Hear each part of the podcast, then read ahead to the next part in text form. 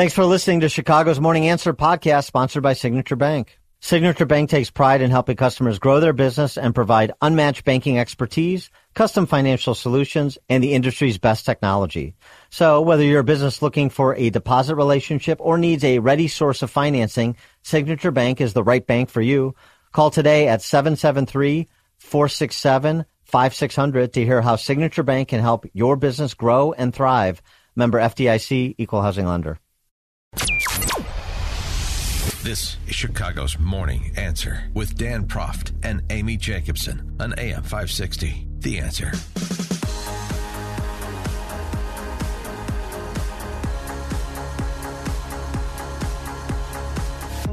Top of the morning, Dan and Amy. We have a lot to get to this morning uh, with the Tyree Nichols killing and Paul Pelosi and Russia Ukraine and Jim Jordan on Meet the Press. But I, I just have to address that call at the end of the Bengals Chiefs game last night that set uh, Kansas City up for the winning field goal. Uh, d- Yeah, it was bad. does anybody agree with me that uh, the NFL, maybe I'm late to the dance on this, the NFL has uh, become the WWE? Do you feel like things were scripted?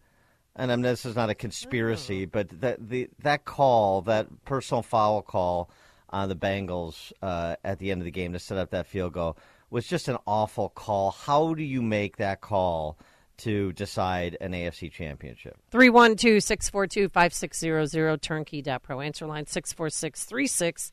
Type in DA, then a quick comment. I mean, it was a brutal 15 yard penalty, and I felt so bad for that defensive player, number 58. I don't even know his name because I just felt sick for him. He couldn't stop himself. It wasn't. It wasn't a targeted hit. He, he it was in motion. He couldn't put on the brakes. Even if you say it was a little bit of a push, I mean a little bit of a push. Uh, I, yeah. Oh, it's called every time. It's uh, that's just the. No, it's not called every time. And by the way, um, uh, uh, you know anybody with any familiarity in sports knows when it's winning time, the standards are relaxed because refs uh, do want and should want players to decide the game, not them to decide the game. And so when you drive in the paint for the winning shot, are they going to call a ticky tack reach and foul? No, they're not, nor should they. Same thing here. It's just, I mean, it's awful because, of course, I picked the Bengals to win it all, and I'm, so, I'm upset about that. But it's just, it's just, I don't know, it just diminishes the game, and it's not to say anything about Pat Mahomes being this great quarterback that he is, and the Chiefs, and so on and so forth. But it's just, you just cannot decide games that way. And I, and uh, I don't know, I was just thinking of the uh, Aaron Rodgers comments from last week about how uh, the sports media needs uh, heroes and villains, just like the general media does. And Aaron Rodgers is a villain right now because of the stances he's taken on COVID and so forth. N- and not that Joe Burrow is a villain or the Bengals are a villain, but but Pat Mahomes is definitely a hero. And I mean, again, he should be because of his play over the last five or six years. But uh, the deference to Mahomes to get a call and and the by extension Kansas City to get a call like that and set up the whole Andy Reid versus his former team and, and Pat Kelce, Mahomes Kelce. solidifying him as the new Tom Brady and so on and so forth. I don't know. You think they should have just left it as? I mean, the guy, what was it, Joseph Ossai? Um, the name assassinator. It probably wasn't even close. I think he's going to need counseling after that. Well, okay. Oh, please! He sat there on the bench and was crying. It was inconsolable, and I just Yeah, felt. uh, okay, okay. bad This for this is this is not like Well- mom, please. I am being a mom. I'm a football mom. I can't help it. Mary Kay, Western Springs Hey, you guys, the 49ers should have won. That's all it is. should have won. They didn't down even have Won. a quarterback. They were on Well, no, wait a minute. their. I, They used I McCaffrey like, as um, a quarterback. Hang on. I like Bosa, the guy that number 97. He's, Well, he's- Kumaro's, uh, he's a, he's a Kumaro's dog. Whatever he is, defense, offense, I can't watch. I have to Okay. cook dinner on Sunday. Sure. But, but, well, Dan, listen to me for a second. The 49er, I don't know. Mahomes, it's what you said. It's turning into WWE. That's you know, it's a it's a circus out there. I walk in, I walk out of the family room. We're trying to watch. I'm like, what the heck's happening? And I get to the end. It was 2020, right? Yeah. And then who For the kicked right. the field goal? I'm a little confused. I just Um, got up. The the, The- Ch- the Chiefs, the Chiefs, uh, Buckner, the, and, and the Chiefs won the game, right? Yeah, So okay, let's start, right. start from there, and that had nothing to do with the 49ers and Eagles. Sorry, but they. I'm. I. I. wa- I watched the two games back to back, and Yeah. the kid from LT, right? The what's he? The kicker and the Eagles, Philadelphia. They won, correct?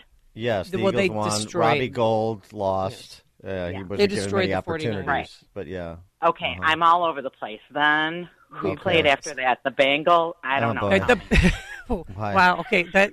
oof. Oh yeah, Right. Bengals and Chiefs. Let's we could sort this out. This is the service we provide. Uh, Bengals and Chiefs There were two games yesterday. played for the AFC Championship. So now in the Super Bowl, Marianne, you can you got a couple weeks to prepare for this. It's going to be the Eagles and the Chiefs. Two weeks, right? Yeah, two weeks. Yes. Two. Or you Thank can you. watch the Phoenix Open that weekend instead, which is what I'm. And I'll watch that because that's a lot of fun, isn't it? TPA or whatever. That's uh, PGA. yes. PGA, CGA, you know, I mean, I know them all, Dan. I'm just like, this is my Right. life here. I wake up Yeah. every day and I'm like, is it golf? Is it, are we watching the, the Bears lose, the Packers lose? You know, it's just, that's what we do all All weekend right. long. It's a Thanks. blast. Thanks for checking you- in. Our sports correspondent, Yeah. Mary Kay, Western Springs. That was a little rough. I got to tell you. Yeah, Um. You. So you don't think they should have made that call? They should have just kept going. I think I've made that clear. Yes, I think you did. I think too. that should have. I think that game should have gone to overtime and let the players decide. Dan and Amy, Chicago's Morning Answer. Listen to Dan and Amy on your smartphone. Download the AM560 mobile app today at 560theanswer.com slash mobile.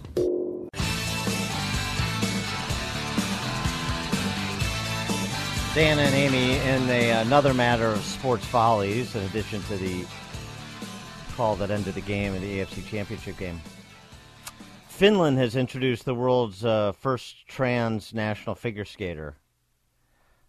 Oh boy.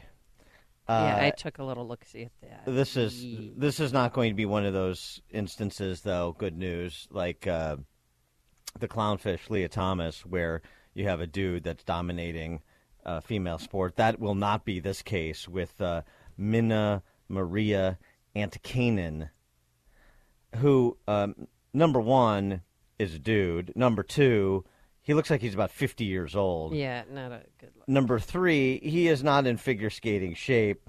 And number four, he can't skate. During the intro, so where bad. where all the skaters are skating around the ice, waving their you know respective national flags, the at the ISU European Figure Skating Championships, where the theme was "Just Be You." Okay, Okay, he he, he fell down right. like 30 seconds into his like free skate around the rink just like doing a little half circle and i don't mean in the air no, I know on the yeah. He, well, because he he identified. That's what part of the psychosis with this. He identified as a figure skater, so he thought, well, if I identify as one, I'll be able to skate. But the problem is, he doesn't know how to skate.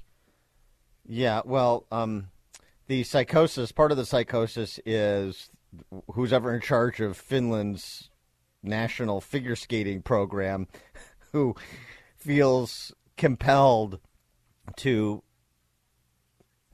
put this spectacle on ice. Um, to, to, it, what it, you think this is like tolerance and this is affirming and this is a, a, a positive moment where we come together and celebrate something?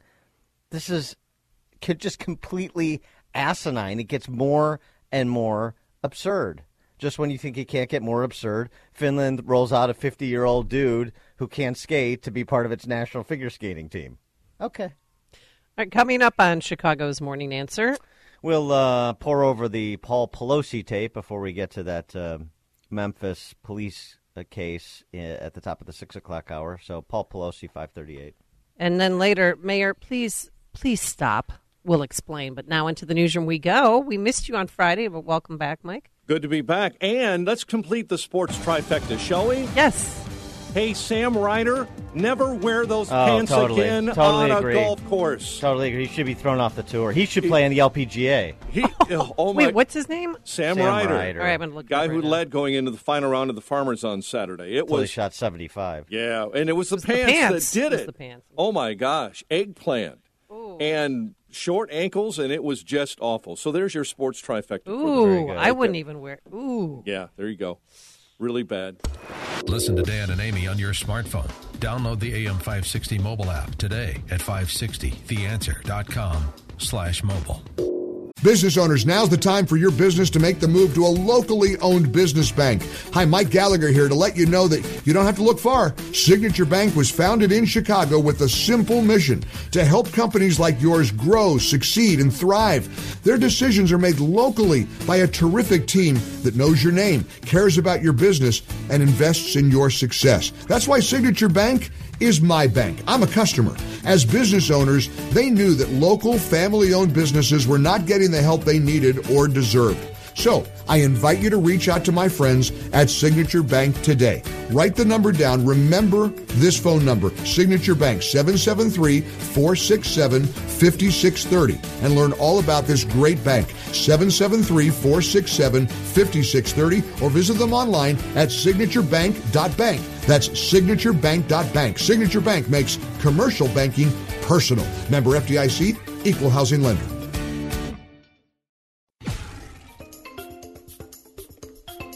Only the biggest stories, only the biggest guests, and only the biggest opinions. This is AM560, The Answer. Top of the morning, Dan and Amy. So uh, on Friday, as uh, we advertised, the Paul Pelosi uh, police tapes were released, both the 911 call and uh, the police body cam footage when police showed up at Pelosi's home. And uh, let me start with the 911 call because you know this was uh, a source of controversy whether there was a real emergency. This was this was reported as Paul Pelosi uh, being very cagey with dispatch, trying to indicate there was a problem without tipping off the assailant in their home. Right, like speaking in code from the bathroom and So yeah, take a listen to what uh, that exchange between Paul and the dispatcher and see what you think. Please, 74. 2022. Oh, I guess I, I guess I, I called by mistake. What is this? 18 seconds. This is San Francisco Police. Do you need help? Oh, well, there's a gentleman uh, here just waiting for my wife to come back. Nancy Pelosi. 02, 23, and Uh, he's just uh, waiting for her to come back, seconds. but she's not going to be here for a day, so I guess we'll have to wait. Zero, Okay, two, do you need police, fire, or medical for anything? 48 seconds. Uh, I, I, I don't think so. I don't think so. Zero, two, 23, and Okay. 58 seconds. Uh, there, there's the uh, um, is the Capitol Police around? Zero, two, 20. No, this They, is they San usually protect my wife. They're usually here. They're usually here at the house protecting my wife. Uh, No, this is San came in. Francisco Police. Friday. Get who he is. I, I no, I understand. 8, Um, 2022. Okay, well, Zero, uh, two, 24, I know, what do you think? 18 seconds. think everything's good. Uh, he thinks everything's good. Uh, I, I've got a problem, but he thinks everything's good.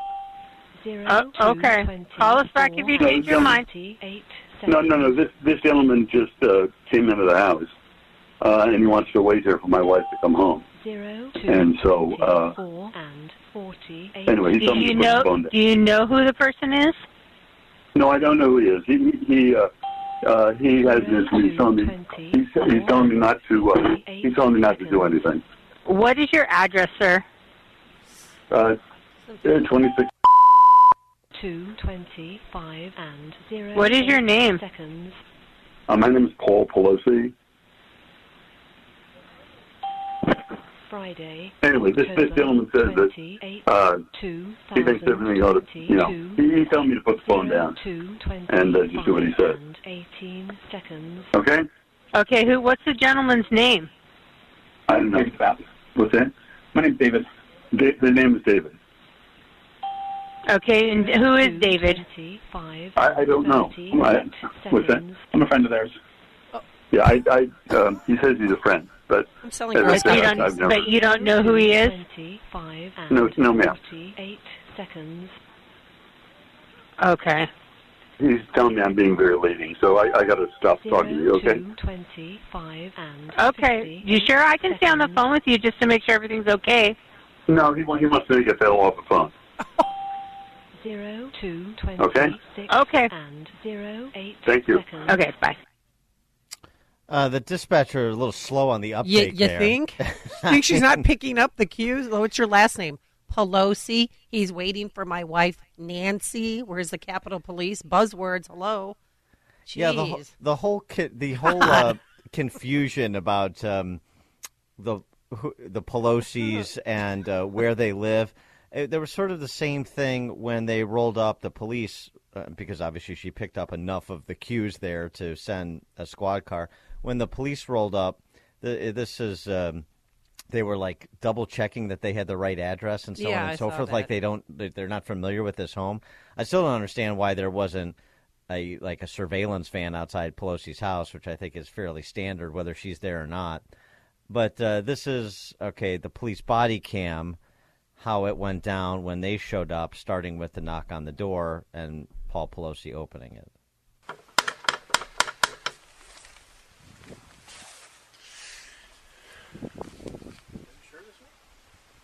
Yeah. Fucking said 2620, right? No, 2640. Oh, 40. Yeah, it, it literally said in there. Hi. How you doing? Oh yeah. What's going on, man? Everything's good. Hi. Drop the hammer. Um, nope. Hey, hey, hey, hey. What is going on right now? getting an answer on call Bro, oh, oh, calls in the area that someone I got him, Michael.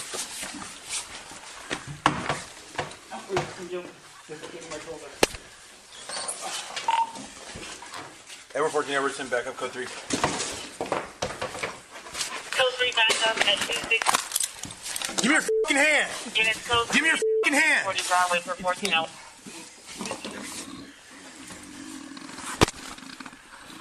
And then that's Pelosi snoring. Or- 14, Edward 10, medics code 3 as well. I could see why Nancy did not want to watch that because I, you know, just felt like can somebody tend to his needs once you secure the suspect? Well, they, I think they they did. They uh, did, But, um, just- you know, they did. uh, You can contrast their handling, the San Francisco police handling of that matter versus Memphis, which we'll Oh, get yeah. to at the top of the six o'clock hour. But they subdued the suspect. It was just, and and then obviously you heard him call for aid. But um, it was just so bizarre. Pelosi opens the door, and DePape is standing next to him, holding his wrist. With a I know, hammer. I know this was described, but then to see it and to confirm some of the description, and he's in his underwear, he's in his boxers, Paul Pelosi, and then when the, you heard the police say, "Why don't you put the hammer down?" and he says, "Nope," and then he just turns and thankfully, because I'm sure it was brutal, it was behind the the wall, so you couldn't see him when he hit Paul Pelosi with the hammer. But that's what he did, and then uh, you heard the police jump right in after that. What, what, what did you make of all that? I, I just, I you know, when they answered the door at first, it looked like there was something going on. They, they had some sort of a relationship because Paul was also holding a glass. He looked very casual. You know what I mean? But Yeah, everybody like handles stress boxers. differently. Yeah, but he did get, a, you know, he was sleeping at the time that the guy broke in, and you do Mhm. see footage of the guy using the hammer to break into the back window of the Pelosi home, and um, it just seemed. I mean, at least Paul Pelosi is the coolest cucumber under pressure, or they had known each other. but now I'm starting to realize after seeing that that they did not know each other. That this was a B and E, and this is a crazy man who's not a Republican, not a Democrat. He's crazy, and he gained access to the home, which he should never have been able to do, ever have been able to do. Yeah, I, I that's I mean, that's it's the so part. amazing. He just walked in with you know, just boom, just came in. After hearing the call, it does sound like Paul Pelosi was trying to uh, deal with somebody who is unhinged and keep that person calm and follow orders. And it's just weird because you say, well, how could he get away with making that 911 call? Well, he's on the phone with 911, and then and David DePape introduces himself to the dispatcher. I'm I mean, so so this is what you're, you know, this is. Uh, he says he's a friend, but I don't know him. This is what you're talking. You know, this is what you're dealing with with that DePape guy. So, um, yeah, it does seem like uh, Did a great there's job. less to this than perhaps some of the questions that were uh, suggested when this all went down. Part of the reason, though, is because of the lack of directness about exactly what went Well- down in the uh, in the immediacy of the incident, and still unanswered questions about security detail uh, for the Pelosi household and uh, the sort of uh, obtuseness of the first responders here and not knowing where this was happening and who this involved. No, part of the reason for me why it's because of his DUI that he got a few months before, where we still don't know who was in the car with him. What his car? It wasn't just a, a fender bender. His car landed on top of somebody else's vehicle. I mean, and nobody there was, and they were so secretive about that. So I thought, oh no, this is happening. They're going to be secretive about this too. Yeah, that's another part of it. You know, they didn't say what bar he was at. They didn't say who he was drinking with. None of that. You know. I don't know. Well, well, you know, sorry, Paul Pelosi got hit in the head with a hammer, and um, glad he's going to be okay. And and get some know. security folks. I mean, Well, she's well- two heartbeats in line to be president, and there's there was nothing there. Nobody was there. Well, also, I mean, also, just what about home security? What, what where's the home security? How does an alarm not go off when he breaks in? Oh, you don't have home security on this multi-million dollar mansion in Pacific Heights, and you're the you're, you're you know you've got the Speaker of the House sometimes, so, uh, sometimes residing there. I, so uh, there's still some things that uh, about it are, are a little bit weird. Uh, I don't know, but uh, after hearing the 911 call and seeing what went down, I can, I get the point that this was an intruder that Pelosi didn't know, and there's nothing more nefarious about it, at least at at at uh, first blush. Now that we have more of this information, okay, fine, all right. Moving on, we can't move on from the Pelosi's fast enough. Dan and Amy, Chicago's Morning Answer. It's what Chicago is talking about. It's Chicago's Morning Answer with Dan and Amy on AM 560. The Answer.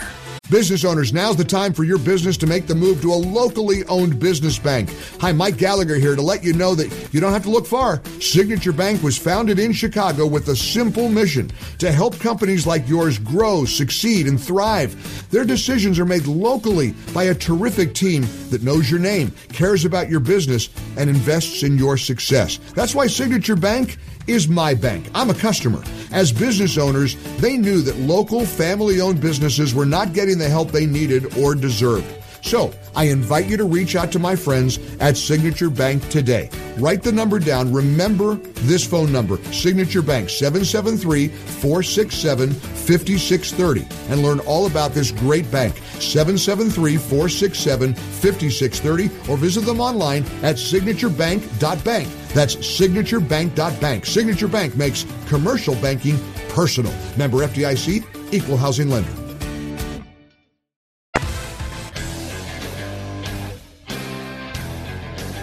Top of the morning, Dan and Amy. Just talking about um, that uh, dude figure skating for Finland, pretending to be a woman a little Oh, bit my- earlier in the show. You know, I've watched it three times now because it's funny. I'm trying to make everybody laugh around here. Have fun. Watch that tape because it's uh, I, I can't believe they allowed it to happen. I mean, it's such a clown. We live in a clown world, Dan.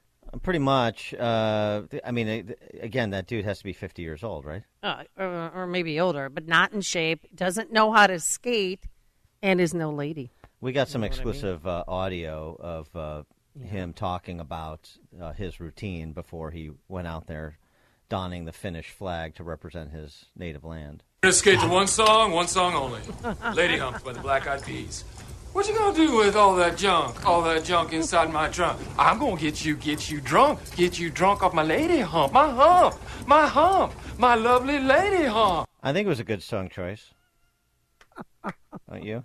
That's from Blades of Glory. I know, and I, love know. this dude opposite Will Ferrell in Blades of Glory. He was excellent. Oh, Uh, he was also such a- Napoleon Dynamite, I believe. Yes, he was. Such a Mhm. good movie. Um, but uh, you know, you have to you have to celebrate. You have to pretend like what you're seeing is nothing out of the ordinary.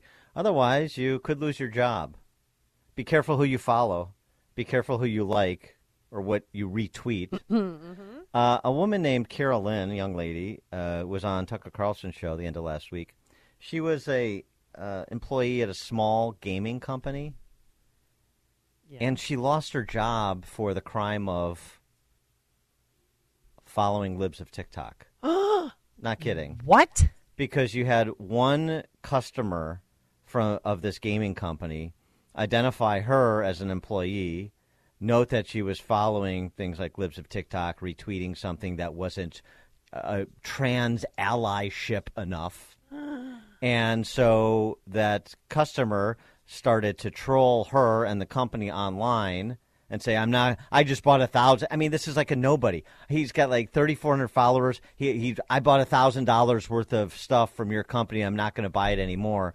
And they couldn't stand up to the pressure of one customer trolling an employee online. Here's Carolyn, uh, Tucker Carlson, and Carolyn explaining. It's tough to believe we live in a country where you could be fired from your job for having the wrong thoughts or reading unapproved political materials. But unfortunately, that is the country we're becoming. It happened to Carol Lynn. She used to work for a small games company called Limited Run Games. Then the mob found out that she followed certain forbidden Twitter accounts, including libs of TikTok. Now, this mob, and this is usually the case, was led by a single activist on Twitter along with a small message board called Reset Era. As a result of this mob action, Carolyn was fired. We want to understand exactly why and what happened. Carolyn joins us today. Carol, thank you so much for coming on. Uh, Do we oversimplify that? So you followed the wrong people on Twitter and lost your job for it? Um, t- to me, I think that's kind of the this what sums it up. Um, the funny thing about it is, it's accounts that I I follow ca- accounts of every political um, Yes. affiliation, and I'm the pi- type of person who likes to see from every direction, and so I follow a very a variety of uh, accounts.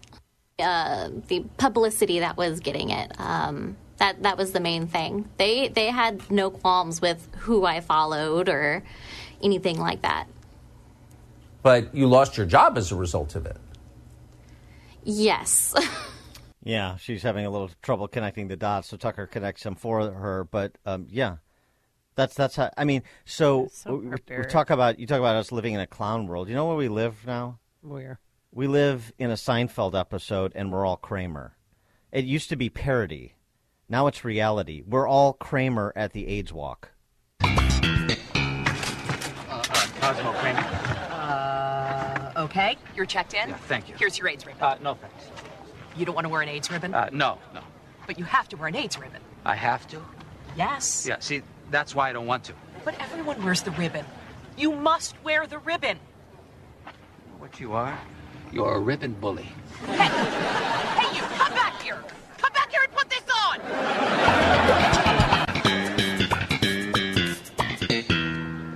Hey, where's your ribbon? Oh, I don't wear them. You don't wear the ribbon? Aren't you against AIDS?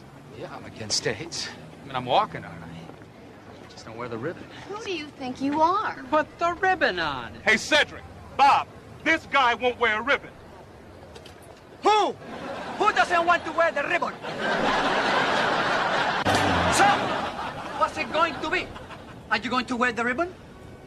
No, no, never. But I'm wearing the ribbon. He's wearing the ribbon. We are all wearing the ribbon. So why aren't you going to wear the ribbon? This is America. I don't have to wear anything I don't want to wear. What are we gonna do with him? I guess we're just going to have to teach him to wear the ribbon.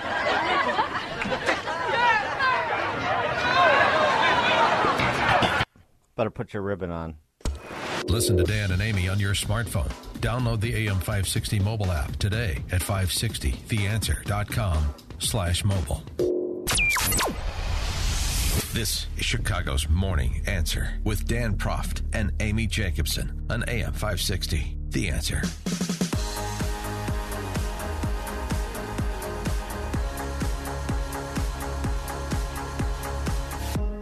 Top of the morning, Dan and Amy, as we previewed on Friday. Memphis police released four videos related to the police killing of Tyree Nichols. This happened uh, in early January. A traffic stop for reckless driving that escalated quickly. So let's just uh, run this uh, from the f- initial stop to the flight to the secondary stop and uh, talk about what happened. But I got to tell you, uh, it's much worse than I thought it was going to be. I saw. I mean, we, we you saw the photos of uh, Tyree Nichols in the hospital. Oh, it was so sad. And you knew he had taken a beating, but the question is why? You know, what did he do to contribute to the altercation with police that took place?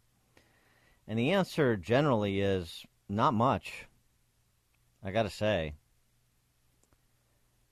Here's the first stop where they, uh, again, police stop him for reckless driving. Here's how that went. Get the out the f. Damn, I didn't do anything. Hey, I didn't turn your around. All right, all right, all right, all right. On the ground, on the ground, on the ground. All right, all right, all right. All right, hey, you don't, you don't do that, okay? Get on the ground. Get on the ground. Okay, okay. Hey, yo. All right, all right, all right, I'm on the ground. Lay down. Lay down. That's all. Lay down. Please change down. I think to tase you. Get on, on the ground. Lay down. One. Now. Tase All right. Okay. All right. All right. Break your. Okay, dude. Damn. Turn the around. Put your hands behind your back. Put your hands behind your back. Break. Okay. Stop. I'm gonna knock you. Hey, you guys are really doing a lot right now. Bro, Stop. lay down. I'm Lay- just trying to go home. Lay down. Man, if you don't lay down. Oh, I am on the ground. Put your hands on your stomach. I am. I got you. Okay. Okay. Stop! I'm not doing it. Stop! Stay, stay. Stay. And he runs away.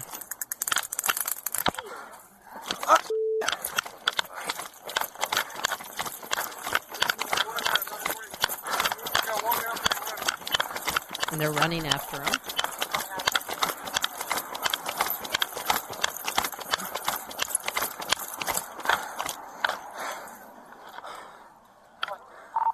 Twenty-nine thirty-eight. Where it Raines and Ross. Taser was deployed.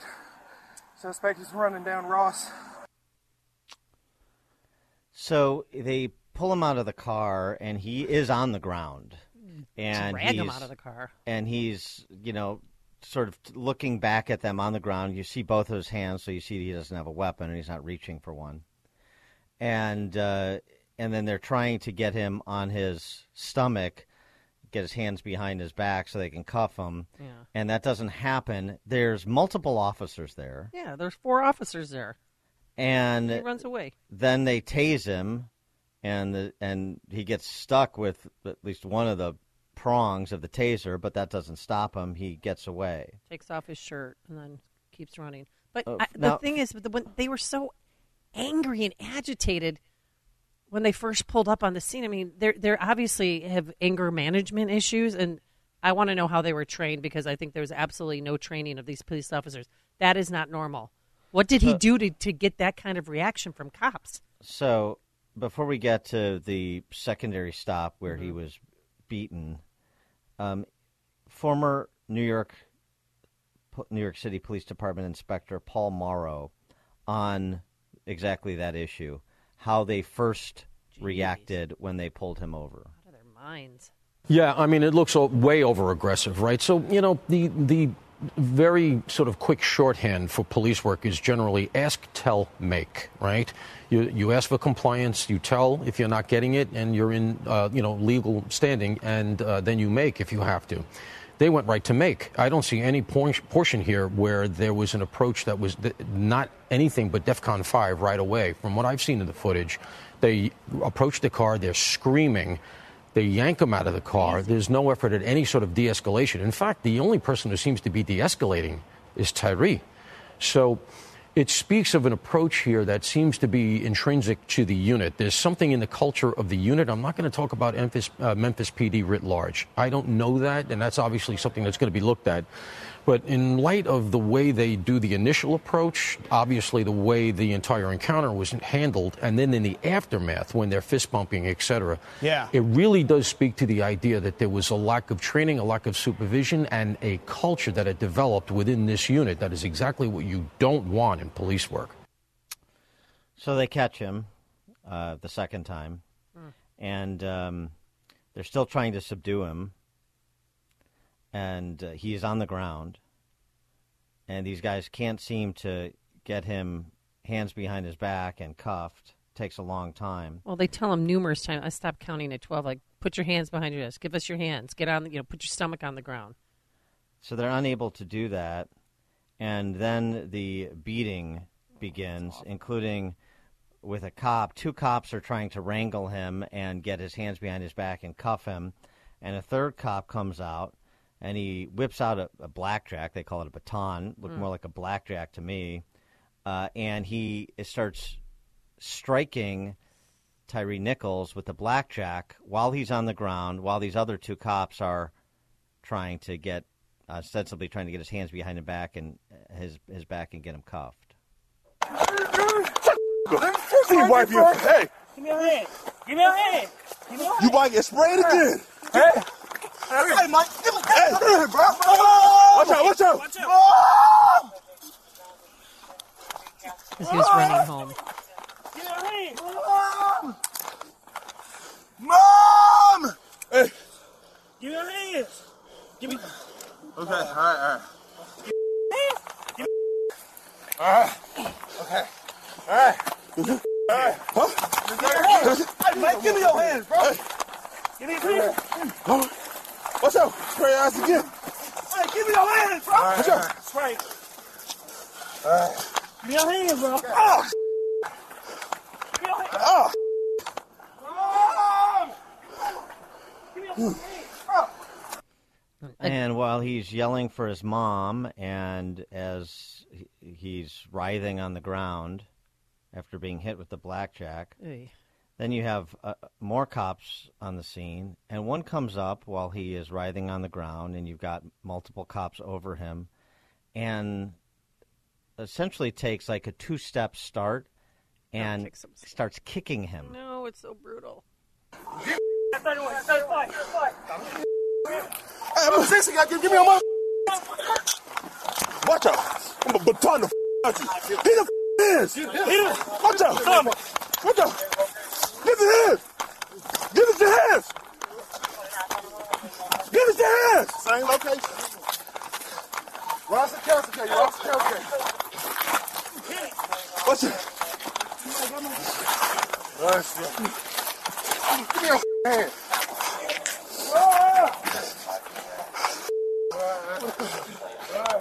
Give me your hand. Give me your fucking hand. Give me your hand. Delirious. Ross and Castlegate. All right, these are big dudes. They're five guys that are huge, and he's six foot three, 145 pounds because he has Crohn's disease.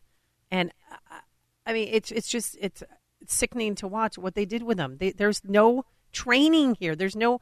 there- It's inhumane what they were doing, but they were so, So- amped up. Can't you feel that when you're watching the video? Like, God, these guys are fixing for a fight. So they ha- they get him cuffed and they pull him over to the car and sit him back up to the car, and then he's after the beating he took, he's sort of falling over to his right. They, he gets back up, you know, just sitting down. Then he sort of falls over to the left, and uh, meanwhile, about twenty minutes passes before paramedics show up on the scene to render aid. That's another problem. And then the cops are, you know, by the way, at, um, you went from three cops to five cops to ten cops milling about the scene there for the different periods of time. and they're talking the whole, you know, to each other. He must be high on something. He's got to be on something. And Another cop says, "Yeah, he grabbed my gun. He tried to grab my gun." Yeah, that they're was trying this- to establish pol- the this- reason. yeah, so let's listen to that. Okay. The police officer saying that. Everybody got I spray, he spray, hip heel tase, he jump up, that's the tase, that's the Then he, he was going for the, he full of, nah, not dope, he full of dog. Then he was going for my gun too, so I'm like, he Hey, grabbed, he grabbed Mark He grabbed gun on the gun scene. and. That probably was on some That's long as five hundred been in a minute. Man, You got something in his back pocket. My wallet. man, listen. I ain't even get, look, I, we got him out of the car, we was like, hey bro, you good? Motherfucker swung, bow, almost hit me. And then he, you reached for Martin gun, you slammed him to the car, and you was on, you know. He literally had his hand on Martin gun, like, that motherfucker. I don't know what that means. And he's strong. He's strong. Hey, he's strong as motherfucker. Before you get uh, too excited about the assertion that he went for the officer's gun, he nearly had his hand on the officer's gun. Let's go back to New York, former New York City Police Department Inspector Paul Mauro on that statement. It's hard to see at various points at the end who they're talking to. Um, there is one uh, snatch of the video that does appear like one of the officers seems to be trying to explain away what's occurred. He may have some intimation of the fact that they went way too far. Remember, they know that they're on body cam, which is really astounding if you think about it, that they felt free to do this while they know that they're, be- they're being filmed. Um, but he seems to be explaining himself at that point, and you know, I'm sure that the prosecutors are going to look very closely at that body cam to see at any point if Tyree reached for the gun. I didn't see that. I will tell you that. I didn't see that either. No, 'Cause it's I- not there. I don't think it was there either, at least from the videos that were released. And not only did you have the body cam videos, but you had about a, a 30 minutes worth of a pole cam video that was directly across the street from that second stop where all of these beatings occurred. Didn't see it. Uh, additionally, on the issue of well, he they kept saying, "Give me your hands, give me your hands," and he wasn't complying, and so they had to get more aggressive. This could be an argument that's made, probably will be made with the police. Uh, former uh, for the police, former Los Angeles Police Department detective Timothy Williams, he addressed the "Give me your hands" piece. And you, you have five officers out there, five plus officers out there, and these were burly men. If a burly, if these guys couldn't turn him over, get him handcuffed, they're they're in the wrong profession. Um, it was easy to get him to turn over, get him handcuffed, sit him up, and be and be done with it. Um, the the tasing uh, was excessive. The the um, chasing him down and beating him, kicking him, punching him, um, um, hitting him with a metal asp baton was excessive, and um, that's not how you train. That's not how you train in the academy. Um, and I've handled cases nationwide, and these are the issues that come up from time to time in the cases that I've handled as it relates to excessive force. 312 642 5600, turnkey.pro answer line, 64636DA, turnkey.pro text line. On the issue of training, Fox News reporting two of the five officers who were fired and charged with the fatal beating of Tyree Nichols were hired after the department loosened its hiring requirements. Uh, they joined the force in 2020. It was experiencing a major staffing crunch, and it dropped the requirement that recruits recruits have an associate's degree or 54 college credits. Um, now, uh, that's not nec- that doesn't necessarily speak to if you're properly trained. Uh, the ability to be a qualified police officer who handles a situation like that properly in a de-escalatory manner rather than the way it was handled there. But nonetheless, uh, defund the police and the antagonism towards police by civil, civilian, political authorities, and you have trained officers leaving the force, and they loosen the standards to bring in people who they can get to wear the uniform. That's part of the conversation too. Of course, uh, just because the five officers charged in his death are black doesn't mean that racism isn't afoot. Of course, Oh, you're no. going to get this from the professional race hustlers out there, like Obama suck toy Van Jones, who had this to say in his role as a CNN agitator. Yeah, I think it's really important because um, there's this very simplistic notion that says, well, if a white cop is doing something uh, to an unarmed black person, then that's racism. Um, but we sometimes forget, unfortunately, um, uh, African Americans can also be guilty of hatred and bias and bigotry against other African Americans.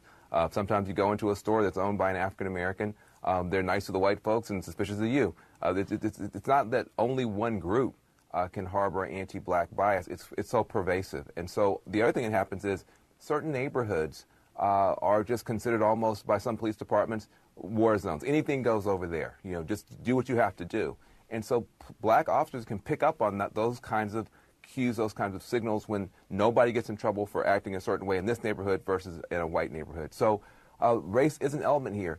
I can't imagine any police officers delivering that kind of brutal beating uh, to a white male uh, U.S. citizen. Can you imagine if you had five black officers doing that? It's just it's very hard to, to imagine. I think what has happened is we've uh, become accustomed, uh, black and white officers, to a certain amount of inhumanity being directed in certain neighborhoods uh, with certain suspects, and you saw that play out today.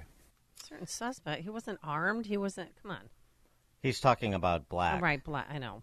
Well, Is that right? Is what Van Jones said is right? It's just uh, p- officers policing neighborhoods where there is endemic crime just lose their humanity.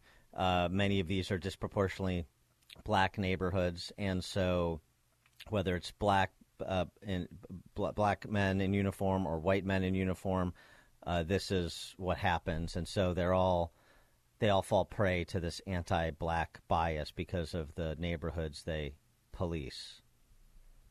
I mean, all weekend long. This is driven by racism, white supremacy. I mean, uh, it's black on black. I don't understand. Ron on the South Side, you're on Chicago's Morning Answer. Hey, good morning, Dan and Amy. You, you know, Amy, I know you mentioned training. Uh, those are just savages, period. And we don't have to extrapolate out and try to explain it by racism and any of these those other factors. So you know what? Just savages.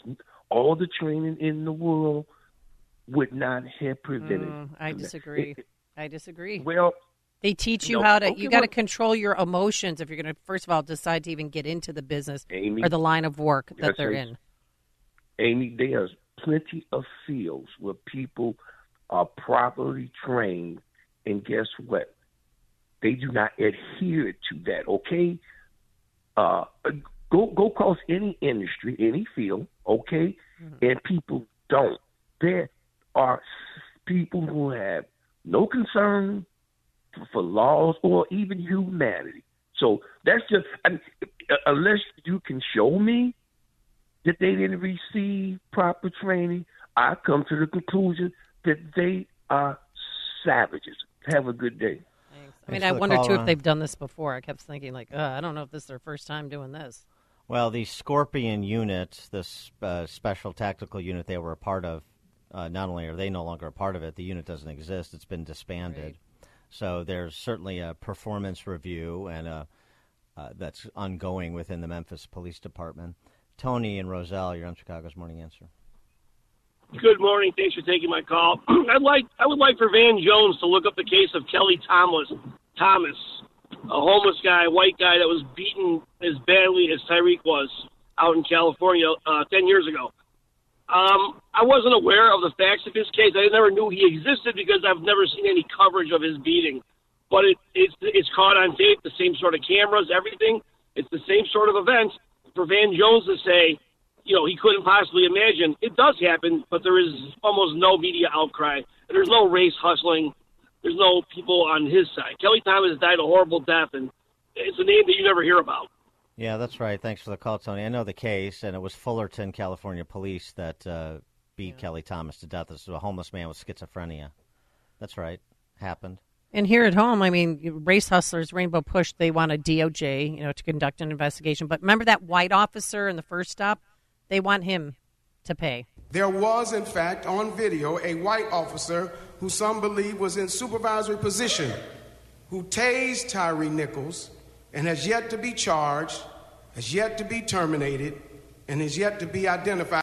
Yeah, well, this isn't over. There's a couple of other deputies that have already been relieved of their duty, uh, and there could be more charges. We don't know yet. There could be a DOJ investigation. We don't know yet. Um, but this is grasping at straws, which is what race hustlers like those at Rainbow Rainbow Push and what Van, and Van Jones do. I agree that he shouldn't have been tased. That was an overreaction. The whole initial stop was an overreaction, and then it was even a bigger overreaction when they got him after chasing him down. Oh, I don't. I disagree. I think the white officer tased him. He was running away. He, at least he didn't pull out his weapon and shoot him. I mean, they had to stop him. You disagree with what? I, I should think have been tased. I think he should have been tased. He was running Why? away from the scene, and they couldn't. Obviously, these guys weren't in good physical shape to chase after him. So they used their taser. They that should have never come to that because they had him on the ground and they should have been able to get him Right. cuffed uh, before it it went there. So no, the whole thing from the very moment they rolled up on his car was over the top. The entire thing. So yeah, I, I I'm fine with the officers that were involved in the initial stop being disciplined too. Text message, not a training issue, just bad, dirty cops. Well, and here's the thing. I mean, this is uh, th- this shameful episode casts a pall over law enforcement nationally because of the way it's going to be hustled by people like Van Jones and and the poverty pimps at Rainbow Push, and so you you you need to hear from retired police like the NYPD inspector you heard from, like the former LAPD detective you heard from, because we need to keep a sense of proportion here because of course these defund the police, decarcerate criminals, Marxists in charge of the criminal justice system in so many big cities are going to use this to inflame passions and prompt people to lose a sense of proportion and a sense of understanding about how frequent or more to the point infrequent uh, terrible conduct like what you saw on those videos occurs. Philip, Blue Island. Um, this young man came to a stop at a stoplight and was immediately assaulted without uh, uh, turn your car off. Let me get your license and your insurance, and and then from there, there was not a good cop to be found for the rest of the night for him.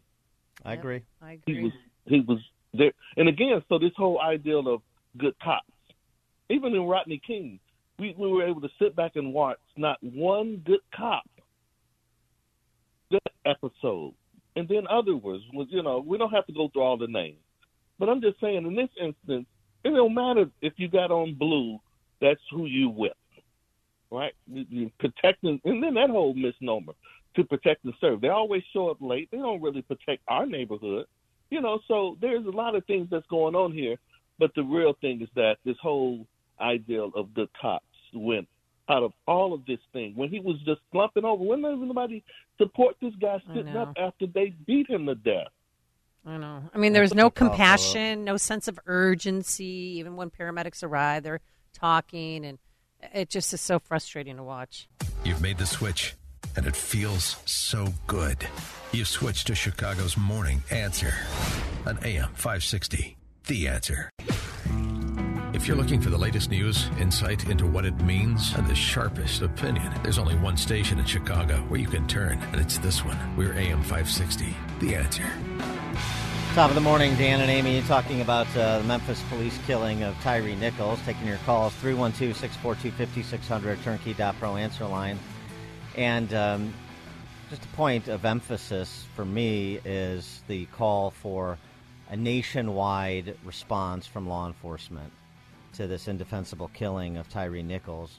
Because and, and you're getting some of it. I'm not saying that's not happening. You're getting some of it. You heard uh, clips from former LAPD LAPD detective, former NYPD inspector uh, on the topic, on the case, and the larger issues. But if you don't get that, what fills that void? What fills the void is BLM Marxists inflaming passions, pushing unreason that makes good policing that much more difficult and further degrades the public safety to which law abiding individuals are entitled, including perhaps most prominently in these crime ridden neighborhoods in major cities around the country, which are disproportionately black neighborhoods. Those are just the facts. And uh, Philip and Blue Island called before the break and said, you know, they don't uh, they don't provide uh, policing in our neighborhoods and so on and so forth. Well, um, mixed messages in terms of who desires policing in the neighborhoods and who doesn't. The residents of these neighborhoods, the law-abiding residents of these neighborhoods, want police. We saw this play out over and over again from the summer of love in 2020, quote unquote, to the present. The opposition coming from those neighborhoods to things like defund the police. But uh, um, you have others that want to make this a race issue, as I said, inflaming passions and leading people to make conclusions that are just not supported by the facts. And by all accounts, Tyree Nichols, just so you know, father of a four year old son, worked at FedEx with his stepdad. That's why he was back. He lived in California and he moved back to Memphis to to start a new career. And everybody loved him. I mean, his coworkers. Yeah, he was a skateboarder. He loved photography, and that's what he was out doing. You know, the night that he was pulled over for some reason, and we still don't really know why he was pulled over. Well, it was a reckless driving. Uh, Well, they say that, but what? Uh, so his father. So in the terms of the protests that occurred over the weekend, uh, mostly peaceful. Well, one New York City squad car's windshield got busted in. There were arrests in New York. Uh, this is what uh, Tyree Nichols' dad said in advance of this weekend. More importantly, we want peace. We do not want any type of uproar.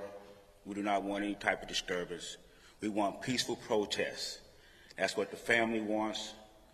Uh, that's what the community wants. um, which is striking uh, exactly the right tone. Yep. But this is what you got from the Black Lives Matter crew in Memphis, for example. No peace! Them crooked ass police! Them crooked ass police! No ass police! No justice! No peace! Ass police! F them crooked ass police, no justice, no peace, reprising the Maxine Waters mantra from the LA riots. Uh huh. And there was a bunch, a number of smash and grabs in Memphis, which you know, and then they shut down traffic on I fifty five on the bridge from Memphis to Arkansas. But uh, you didn't really see any of the smash and grabs that happened in Memphis. on Socialist mainstream media. Uh, security detail Spice of the Socialist Spice Girls, that would be Cori Bush out of St. Louis. She put out a statement charging the officers who brutalized Tyree is not enough. Our country will continue to sanction the taking of black lives with impunity until it embraces an affirmative vision of public safety and dismantles its racist policing system rooted in enslavement and control and government control. And let's be clear, merely diversifying police forces will never address the violent racist architecture that underpins our entire criminal legal system. The mere presence of black officers does not stop policing from being a tool of white supremacy.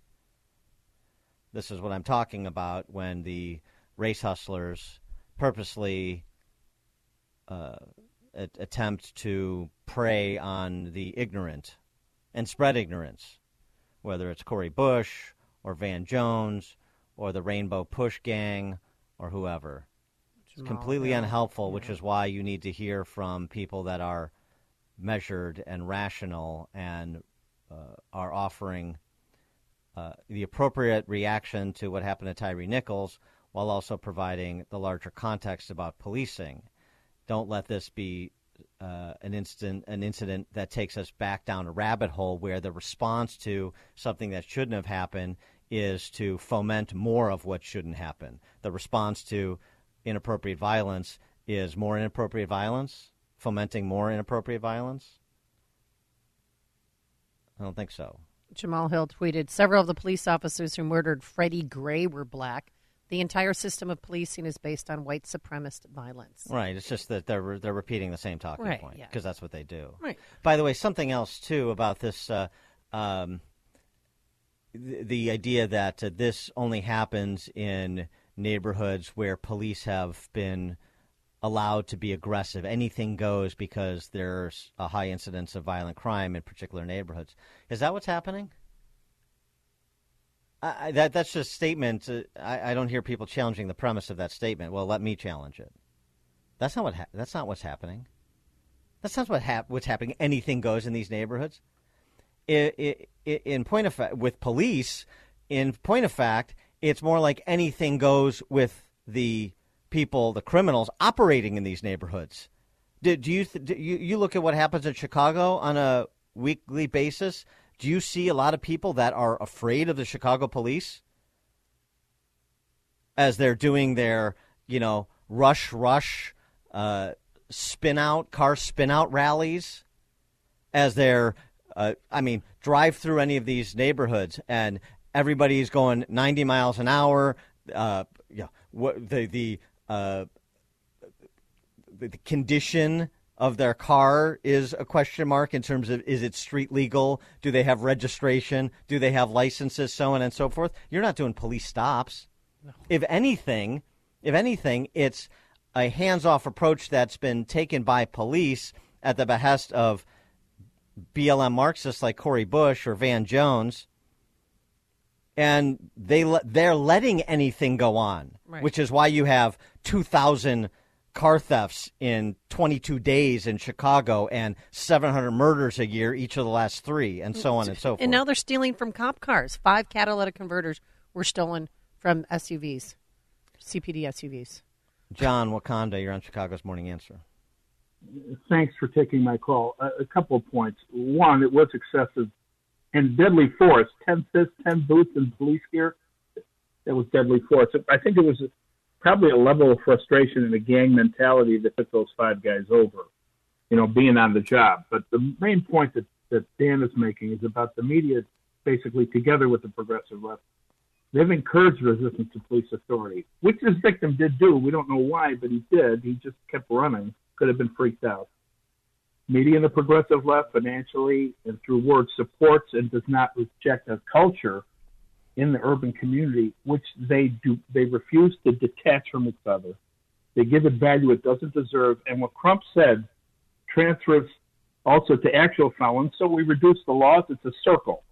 White, it's not white supremacy. It's continued disrespect uh, for for authority, and that also, and and when the people that want to join that force see that there's continued disrespect, it doesn't attract quality individuals.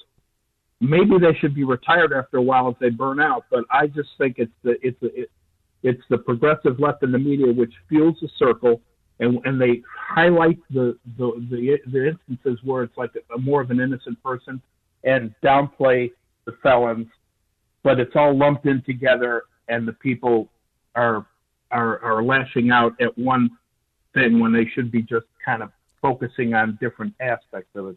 Sorry Thanks. if it was too wordy, but Yeah, no, thanks for the call, John. Well, I mean, you know, we, we've talked about this before how they lump in any uh, police involved killing, they lump all the cases together. They say their names and they say, you know, you say all the names of these high profile cases.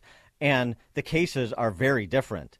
In some cases, it was completely unjustified and there should be legal consequences for police. In other cases, there wasn't.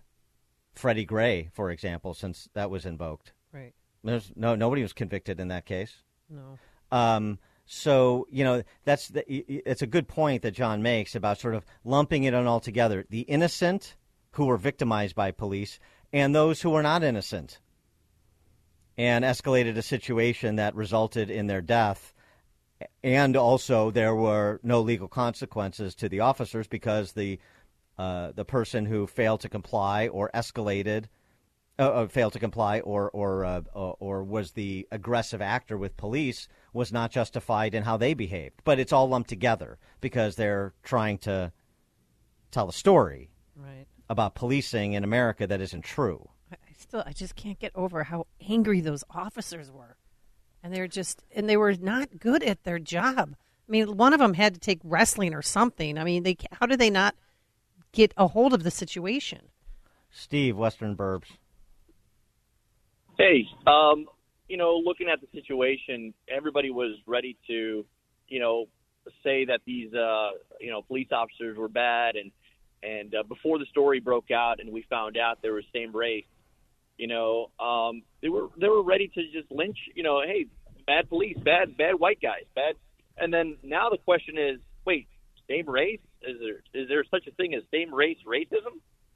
Uh, who knows? The left says you know, so. Like, Well, right, right. So It's then how you do know, I it's identify it's it's blue versus black, not not black in uniform or white in uniform Ah, that makes- versus yeah. that's that's that's their essential argument and the whole system of policing is rooted in white supremacy so it doesn't matter if it's a black man or a white man carrying out their duties as a police officer they're all part of this you know uh, Blue on black. That's per- I mean, that's propagation of white supremacy I, thanks for the yeah, call well- steve uh, mike barrington Morning, Dan and Amy. Um, you know, there's reports that coming out that this may be related more to Memphis's hiring practices being lowered to have more minority officers. That the actions that they took are so over the top, despicable. One's left to believe that they probably weren't capable of being good cops to begin with, and and it has a lot to do with the fact that they've lowered hiring practices. I'd look, I'd love to see somebody come in and investigate that and subpoena some stuff from from Memphis PD to to see what kind of a employee they were actually hiring in the first place. Yeah, thanks for the call, Mike. Some of that's come out. We mentioned two of the five officers charged uh, were hired after uh, the uh, hiring standards were relaxed because the Memphis police force was down officers. We did that here in Chicago. I was at that press conference where we did the same. with the same um, new, uh, not restrictions, but the same new um, rules in place if you want to become a police officer. Well, and then you have, You have to, associate's then you have to you have to go to the police chief and the mayor too, and the city council. The police chief, Cerelyn Davis, she's a black female. Right. So what She she presided over the relaxing of standards. She presided over the Scorpion unit. So what does she say about it? I mean, you have to go to the people that are in charge of the department, both the both law enforcement as well as civilian. But don't be lackadaisical in your training hours. You know, that's what I want to find out too. Chuck Delavan. you know, you got the blue police officer shirts in Chicago and then a guy with the white shirt. That's like a, you know, people think that's a higher up, but that's they give you the white shirt after you've had a hundred thousand. You can prove you ate in a hundred thousand donuts. Uh, I no wait wait wait wait no wait wait. I, why do they let these guys They were so big and fat?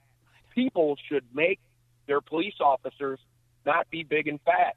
Otherwise, all they have the alternative is if they can't get close enough to the guy to do the taser, all they can do is fire a couple warning shots into his legs. Mm. I watched the video. You could Yeah, tell. we- we- you could this tell isn't Dirty after Harry, but yeah, going. okay. Well, the guy when the guy started running, it was like, oh, he ran like 20 yards and he was out of breath already. Yeah. I oh know. no, there was a Thanks lot of huffing and puffing going on. Yeah, a I mean, lot of it like, and I know some of them were, you know, pepper sprayed, and that agitated one to the point that's when he got out at the baton and said, "I'm going to blank you up with this." Well, the point, the larger point is the physical standards of police be held to physical standards so that uh, something like this doesn't require hitting people, and it d- didn't require hitting people with a blackjack. You can, especially when you have overwhelming force brought to bear, you've got multiple police officers, you can, and you have a, a frightened uh, suspect. You can quickly get his hands behind his back and have him arrested so that he's safe and everybody's safe and the the situation is processed normally as opposed to what happened. That's a fair point in terms of physical standards. John in Bridgeport. Oh, Dan. Hello, Amy. Uh, Amy, don't forget you got that follow up to do from what I reported to you last uh, this yeah, I inquired about that. Um, just can you hold after you talk? Can you hold so, or give your number to Quinn so I can call you about that? Sure, no problem. thanks. Um, hey, guys, real quick regarding the taser policy, you got to understand something that that officer might be able to reasonably articulate why he used the taser, even though it doesn't. It never looks good when someone gets tased. He might have been in. He might have been in the spot of the moment where being a, using a taser under departmental rules in Memphis was okay. I just don't want the rights of the police officer to be thrown out the window because it, it all because it looks bad on video. That's No, all I'm telling get- you guys. Yeah, I, I hear you. They'll get due process to which they're entitled, but you know, based on what's in the video, it looks really bad for the police officers. It's, I don't really see much defense to how the situation was handled from the initial stop to the secondary one. Dan and Amy, Chicago's Morning Answer. You've made the switch, and it feels so good. You've switched to Chicago's Morning Answer on AM 560. The Answer. This is Chicago's Morning Answer with Dan Proft and Amy Jacobson on AM 560. The Answer.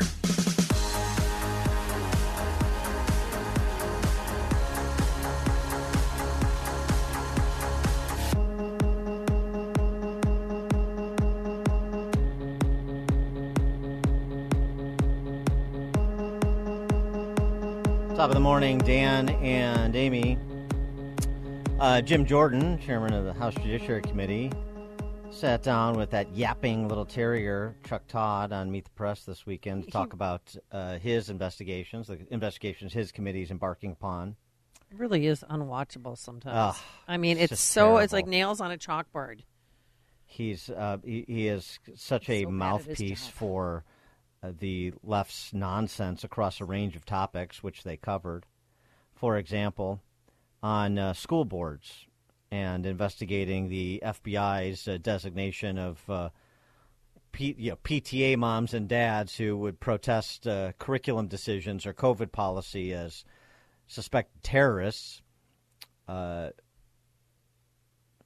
Chuck Todd said the following, and Jim Jordan reacted. school board members were getting death threats. These weren't idle things. These weren't par- parents just yelling and screaming. These were You actual death parents- threats to elected officials.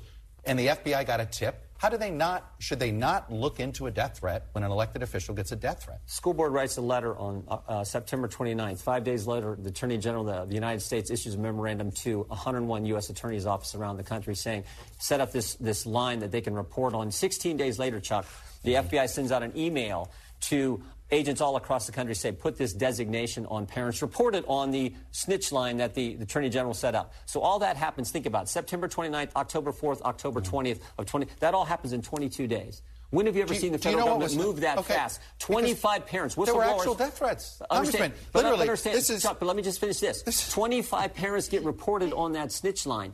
They all get investigated. FBI shows up at their door. Guess how many have been charged? How many have been charged? Zero. Then the FBI did its Zero. job.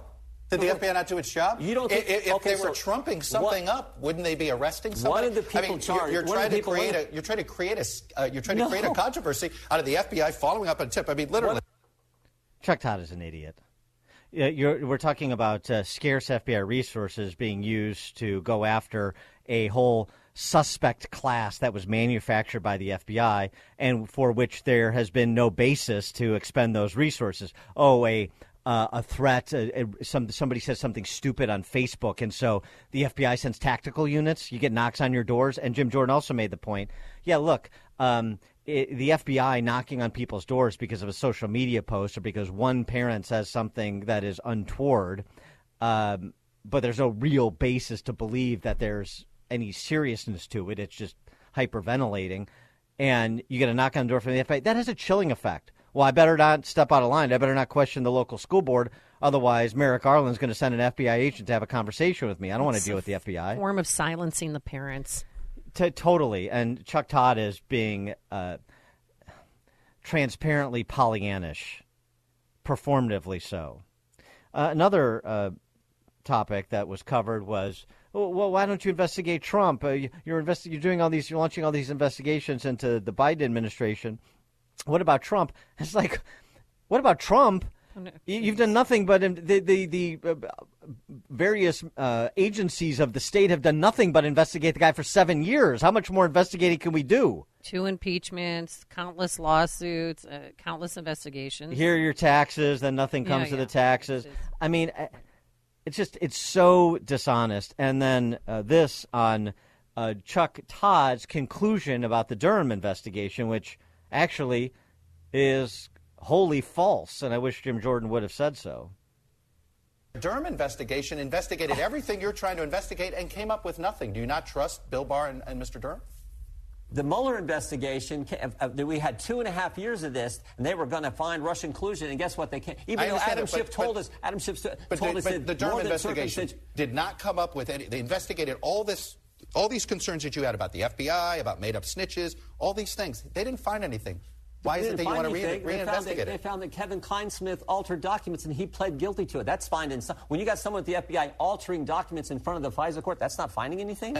that's pretty That important, Chuck. all That's they, and that's they what did we're not looking. find what you are claiming that is out there. That's not true. In point of fact, Holman Jenkins writes about it in the Wall Street Journal today, and I won't get into the details, but um, i- his piece, which is very good, and it gets into a lot of names that are not well known, so I, I won't bother with the details. You can read Holman Jenkins' piece yourself. But John Durham finds Russiagate's Rosetta Stone.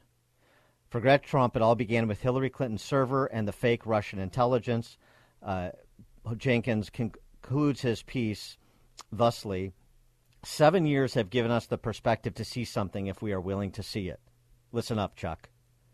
The FBI's intervention in the Hillary Clinton case launched the agency on a new role as a continuous actor in our presidential politics, with no end in sight unless society makes a deliberate effort to return our securocrats to their proper sphere. Didn't find anything. You couldn't find something more fundamental about the FBI's conduct over the last three cycles, and Jim Jordan made that point.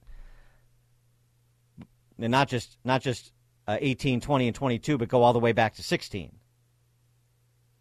For more on this topic and uh, a few others, including, of course, Russia and Ukraine, pleased to be joined uh, for a weekly conversation with Jim Carafano. He is the vice president of the Kathryn and Shelby Cullom Davis Institute for International Studies at the Heritage Foundation, author of Brutal War, Jungle Fighting in Papua New Guinea, 1942. Jim, thanks for joining us. Did you did you miss me? We did, terribly. Hey, um, you know what? The, the to me the most interesting thing about that the back and forth you just played, a, you know, this is the the shape of things to come. Jim Jordan is no Adam Schiff. Jim Jordan is a serious guy that knows his stuff and has command of the facts and and oversight is going to deliver a lot of really tough information uh, that I think you know both the media and and uh, the president uh, and his use of federal agencies are going to have a tough time dealing with. So if if, Todd, if Chuck Todd think he had a, he thinks he had a tough time today, it is not going to get better for him. The other thing I'll say too is, is it also shows the fecklessness of American media. So I was in um, I was in Rome and Athens last week, and both the Greeks and Italians are not only great uh, bilateral partners for the United States, they deeply follow American politics. And one of the things that I was talking about, I was explaining, was what happened in the Congress in the test for for leadership in the Congress, and explaining how this was kind of redistributing power um, and uh, really taking almost you know taking the House back to the more traditional role that the House plays in our in our federal system in and balances. And people looked at me like they had never heard any of this, right? They all the, all they had was this manic narrative that that the Republican Party was you know feasting you know cannibal style on you know on on people Right. in the hallways, and and they were shocked to discover that there was more to this than what they were reading in, in or getting from the American media. Well, I'm sure that uh, PM Meloni in Italy is not shocked because she seems to have a pretty good handle on how the ruling class operates, whether it's in Europe or here. Well, you know, the, one of the real interesting things there, of course, is you know, um, you know, coming out of the box, it was you know, prove to me you're not a fascist, Prime Minister Meloni, and this was Right. actually manufactured by uh, Brussels, by people in Brussels who were out to basically libel her reputation. Of course, it was immediately echoed in the American press, and it fell flat for a number of reasons. First of all, um, this is an incredibly effective government. The second is Italians had no use for this narrative and just stood out of hand, and and so it kind of all fell apart in, in the last, you know, in, in in a couple of weeks. And and she's actually now one of the rising political forces in Europe. And to me, uh, this is what's you know I always tell people don't mirror image Europe and the United States because we we tend to look at each other and and see our politics in them. But I'll tell you what's absolutely true. United States America is a 50-50 country. We have two people with very different visions for the future of this country fighting over the future. And Europe is increasingly looking looking like that. The rise of European conservatives of, of many colors and stripes challenging the the the iron control of the Euro federalists in Europe is real and it's happening, uh, and and we see it ev- every day. So we we just saw the government in Greece survive a confidence a no confidence vote. Um, Meloni is extremely she is politically unchallenged in Italy. It's the most stable government we've ever had. Uh, the Czech presidency just went to a, um, a center right candidate. You know, we, of course, we had elections in Sweden. We've got elections in Spain next this year that are probably going to go to a center right government.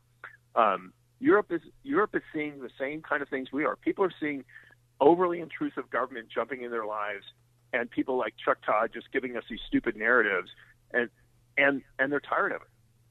And Speaking- uh, yeah. Yeah, speaking of Chuck Todd, he also had Bob Gates on the show to talk about Russia, Ukraine, and the uh, commitment by uh, Biden last week to send uh, Abrams tanks over there, to get Germany to send their Leopard tanks over there.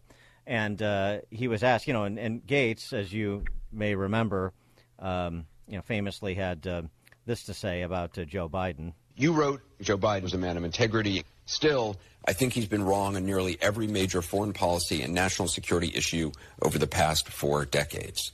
I think he's gotten a lot wrong. You're talking all through the years as vice I- I- president. and he se- opposed every one of Ronald Reagan's military programs to uh, contest the Soviet Union. He opposed the first Gulf War. That list goes on. and now he's a Putin killer.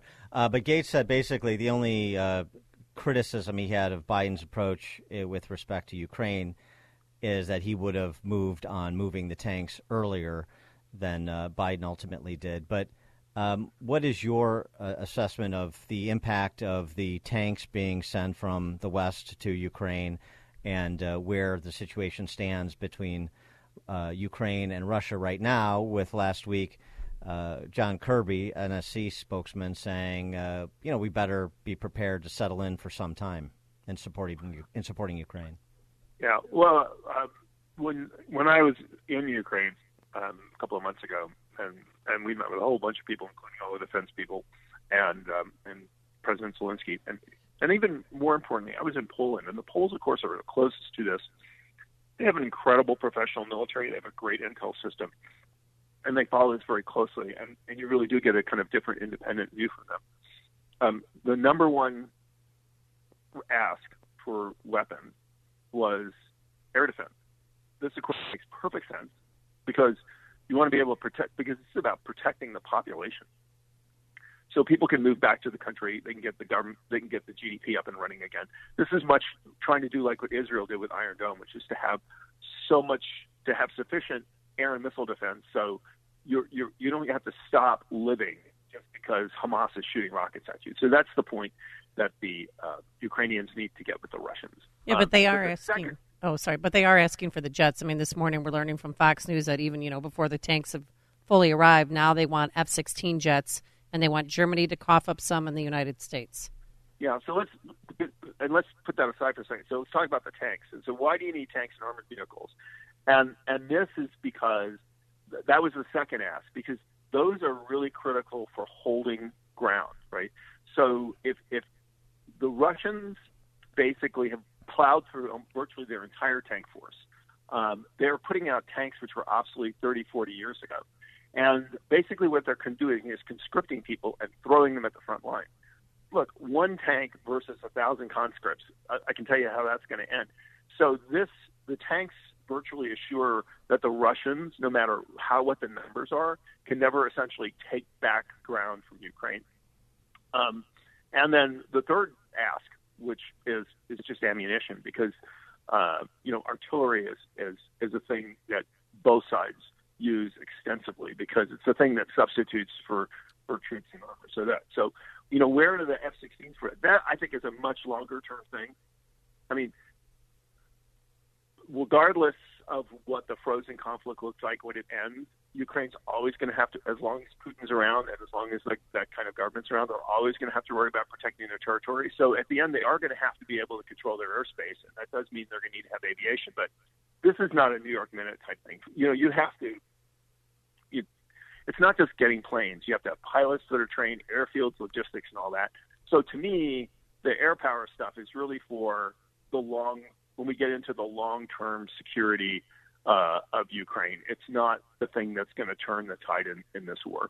And and we should anticipate, uh, based on the reporting, that uh, uh, that Putin is adding more conscripts to his uh, ground troops. That we'll see some sort of spring offensive from Putin.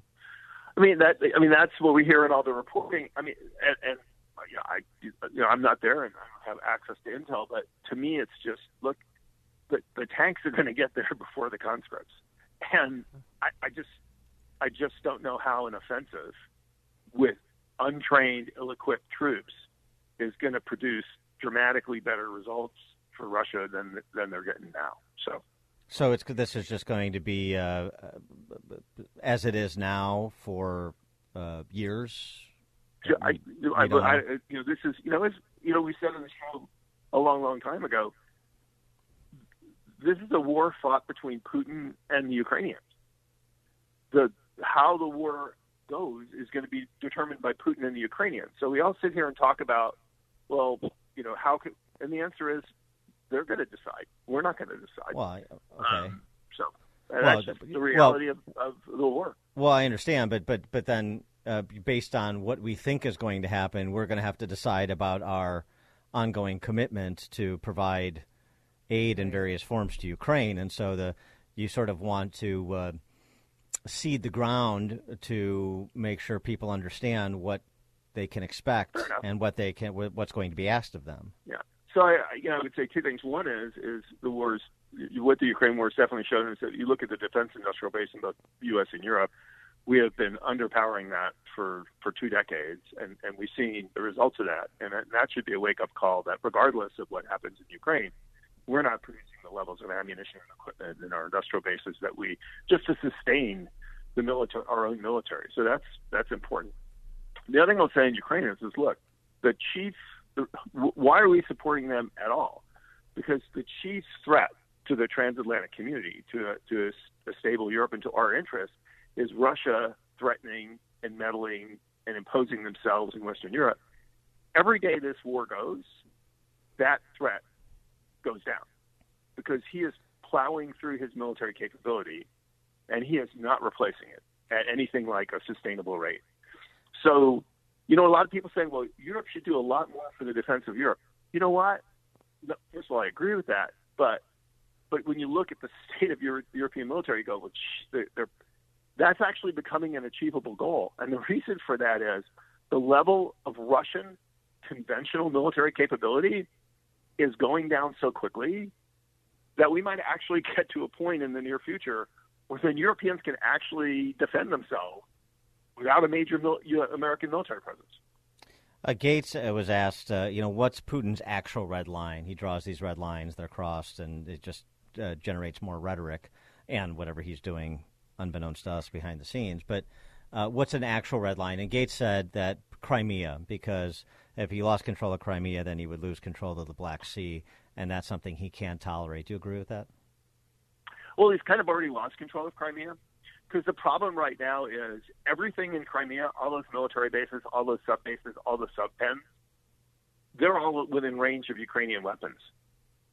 So, it, so they're not. You know, it'd be like if Ramstein, you know, was was surrounded by by uh, Russian troops. That's our main military base, in, air base in Germany. So, in many ways, a lot of those military bases are kind of useless for him already. So, uh, from a military standpoint, th- th- they've already dramatically um, lost ground there. So, Well, I mean, so what? So so what is a what is a real red line that we should take seriously when Putin, you know, issues a diktat accordingly? Well, you know, I think if a NATO country became a party to the conflict, that would put Putin in an incredibly difficult place, right? So I, I think that's a serious, you know, issue to a concern. Um, you know, obviously, there's the one thing Putin doesn't want to lose is Crimea, and the answer is absolutely. Um, it it will be very difficult, if not impossible, for the Ukrainians to physically cross that river and invade Crimea. But on the other hand, they can. There are two things which they probably, which they might be able to. One is to cut the land bridge, and the other is to cut the source of water. So I, I don't think. I mean, my objective assessment is Putin can't physically lose Crimea, but he'll be defending something which is military useless, very, very difficult to supply logistically, and it'll just basically be, you know, a wasteland. The, people won't even go to vacation anymore. So he'll hold on to it, but what's it actually going to be worth him? Significant real gain, much, much diminished. He is Lieutenant Colonel Jim Carafano of the Heritage Foundation. Jim, thanks as always. Appreciate it. Sure. Thank you. And he joined us on our turnkey.pro answer line. Connect with Dan and Amy using the AM560 mobile app. Download it today at 560theanswer.com slash mobile. If you're looking for the latest news, insight into what it means, and the sharpest opinion, there's only one station in Chicago where you can turn, and it's this one. We're AM560, The Answer. Top of the morning, Dan and Amy. Trump was on the stump in South Carolina over the weekend. offering uh, some remarks about uh, the Biden presidency as compared to his, to no one's surprise. Sort of used the device that it's April Fool's Day every day under Joe Biden because of things being 180 degrees from where they should be. But there were a couple of uh, points that he made in his run through of issues uh, that I thought were interesting that he included them cultural issues. Take a listen. We're going to end the free rein of violent criminals in Democrat run cities and keep dangerous repeat offenders locked up in jail where they belong. We're going to stop the left wing radical racists and perverts who are trying to indoctrinate our youth. And we're going to get their Marxist hands off of our children. We're going to defeat the cult of gender ideology and reaffirm that God created two genders called men and women. Yeah, it was interesting that uh, those uh, were the applause lines much more so than policing or the deep state. Those were the applause lines. What's going on in our culture, particularly as it uh, manifests itself in K through 12 education. And so, to his point, by the way, before I get to that, it's interesting because this is an area Trump is being more aggressive on, it seems to me, than he was as a candidate or as president. And in part, I think it's because Ron DeSantis actually has a record on these issues in a way that Trump does not, right, right. as a governor, mm-hmm. and as somebody who you know who's lords over a big uh, school system. The parental the rights bill, not the "Don't Say Gay" bill. Right. For example, no uh, sex education between kindergarten and third grade. I think that is more than reasonable. Yeah, and um, and so what's going on in the culture? I mean, this is remarkable. This is an event, Beauty and the Bingo, Oh my god! that occurred at a community center in Princeton, Texas. Now, just because it's uh, in Texas doesn't mean it's necessarily a conservative community, although uh, Princeton and the, the county in which Princeton is located, it was about 50 50. Trump, uh, Trump beat Biden in this county by a couple of points. But there's an organization in Princeton, Texas. Is there, isn't there one in every community? Princeton, Texas Diverse. Beauty and the Bingo Drag Show. These are all a bunch of older honkies and their kids, mainly, that were in attendance at a community center. And um, this is how the lead drag queen opened the program. All right, now I'm to do a quick little cheers that I normally do. I mean, I know there's little babies here, but close your ears. I, this is just a tradition that all shows normally do. So raise your glasses. Cheers to you. Cheers to me. Cheers to the ones that lick us where we pee. Yeah. Ew, ew, ew. Let's celebrate. and let the show begin. Cheers to you, cheers to me, cheers to those who lick us where we pee. 312 642 5600, turnkey.pro answer line 64636. Type in DA, then a quick comment. And if you watch the video, Oh, yeah. You have to uh, which I don't recommend, but in a sense I recommend just so you understand what's going on. You have kids like, like, you know, pre-adolescent kids, like handing dollar bills to the men Mhm. parading around, it scantily clad as women. With beards on their face, some of them, too. Yeah. And then at the end of the show, they like throw a bunch of dollars up in the air that land on the floor, and then the little kiddies go run and pick up all the dollars. Yeah. And as as a man, drag queen, and I know drag queens have come out, other ones, and you know, or they're condoning this, saying you know we we would never do this in front of little children. For them to do it in front of little kids like that, and they're enjoying it so much. Uh, Mommy, what check is- into their backgrounds. What does what does uh, Uncle Drag Queen mean by that? But I just like how the left, you know, they commandeers them, and then they label it family friendly. Family friendly. There's nothing family friendly about it, and they have it during times when families, I think, should be at church rather than at a drag queen brunch. the cheering from the assembled.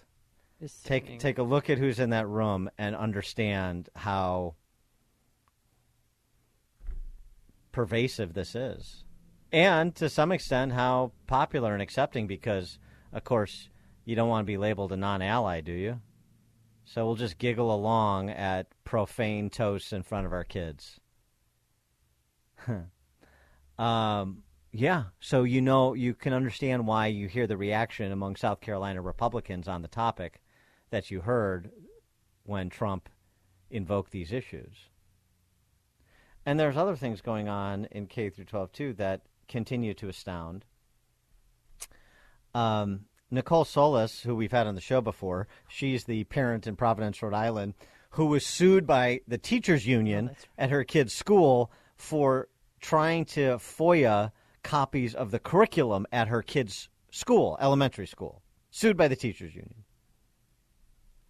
Mount Pleasant High School in Rhode Island is soliciting donations from teachers to pay a debt to a cartel that trafficked a student. What? Mm-hmm. Yeah. Uh, where's the police? Is this what you call the FBI or something? This uh, message that was sent out to Mount Pleasant High School parents in Rhode Island. Please see the message below regarding your consideration for an urgent amount uh, for an urgent matter to support one of our own students here at Mount. We have a student who came to America with Coyote, with a which is a group that helps people. Yeah, they help. Coyotes help you get across the border. You pay them a certain amount of money. Uh huh. That that's called helping. Uh, This group gives you a time frame to make a payment of five thousand dollars to those who bring them into the states. Our student needs our urgent support to raise another two thousand dollars to meet his goal of five thousand dollars by February first. Please consider helping if you can by donating on Friday. Uh, This is a missive that was sent out by the assistant principal of Mount Pleasant High School.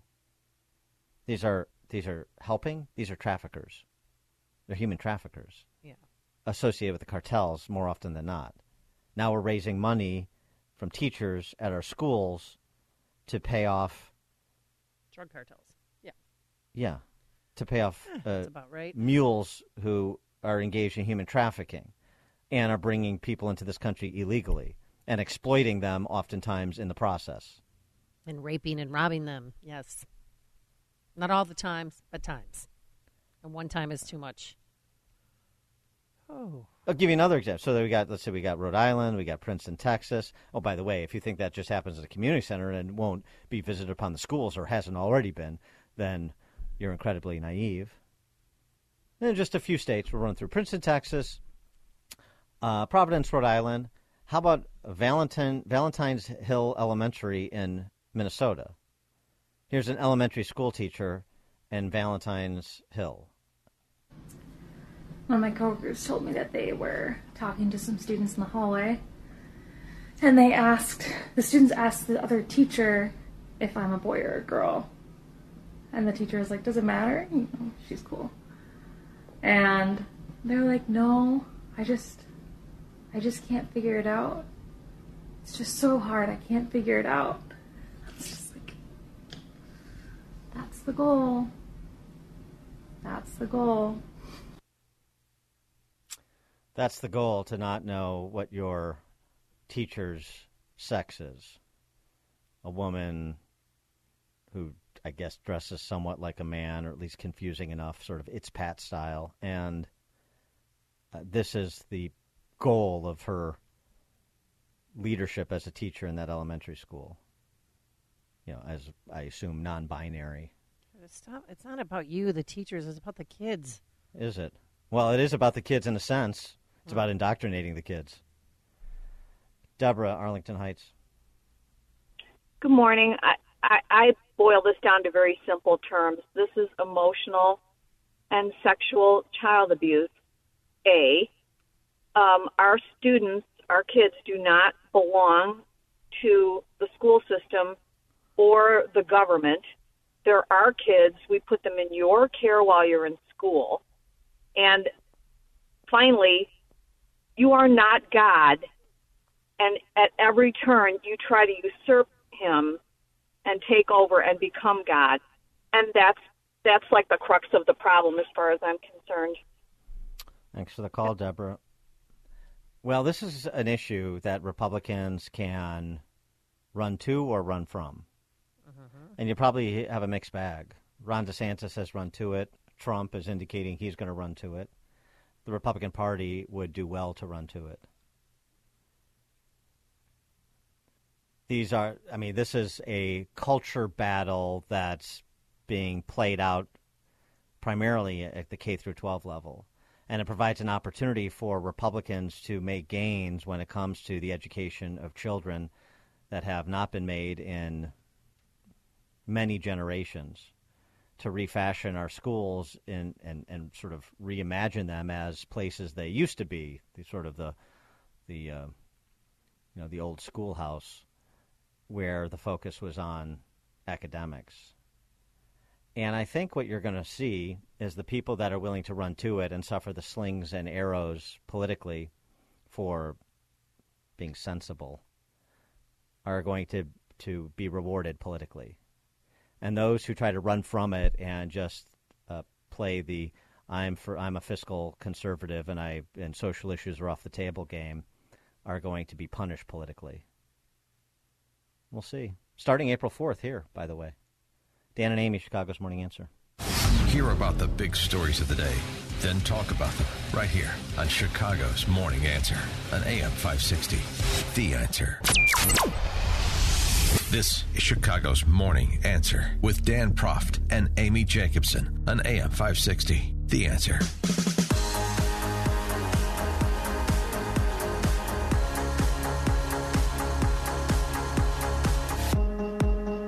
Top of the morning, Dan and Amy.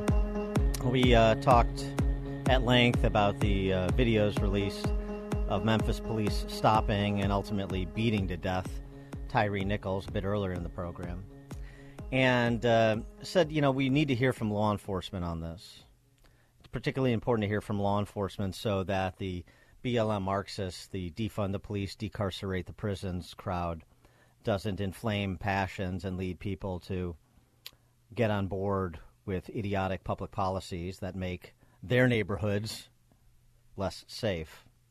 And so we have heard from some, um, but it doesn't mean that uh, the premises being advanced, even by law enforcement, should go without challenge. Let me give you an example. Former LAPD detective Timothy Williams, who uh, I guess now is a consultant on excessive force cases nationally, he was on CNN and he had this to say about uh, the unwritten rule when it comes to police and suspects who resist arrest, who flee. You know, you if we have to chase you, then you're going to pay for that. And normally the payment is a beating. Um, what you saw there in in uh, in Memphis, Memphis, Tennessee, is an indication of what goes on in the communities uh, of color if you have to chase someone, and and that's the result of that. You run, you pay. The unwritten rule. Uh, you know, I got to tell you, there have been many uh, cases we've covered of resisting, of, of people resisting arrest, of people fleeing police, of police having to chase people down, and they have not even generally resulted in a beating. Certainly nothing on the order of what Tyree Nichols was treated to. So, yeah, I don't think so. I think that's a political statement that doesn't necessarily square with the facts. I'll give you another one we talked about a bit earlier.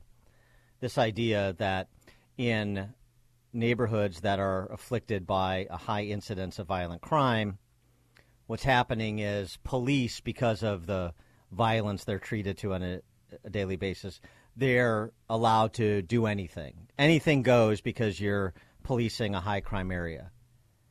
No, I don't think that's what we've seen either. What I've what we've seen, particularly over the last few years, is just the opposite. Seems to me, where civilian political authorities create an environment where it's anything that goes for the criminals, and police are on their heels.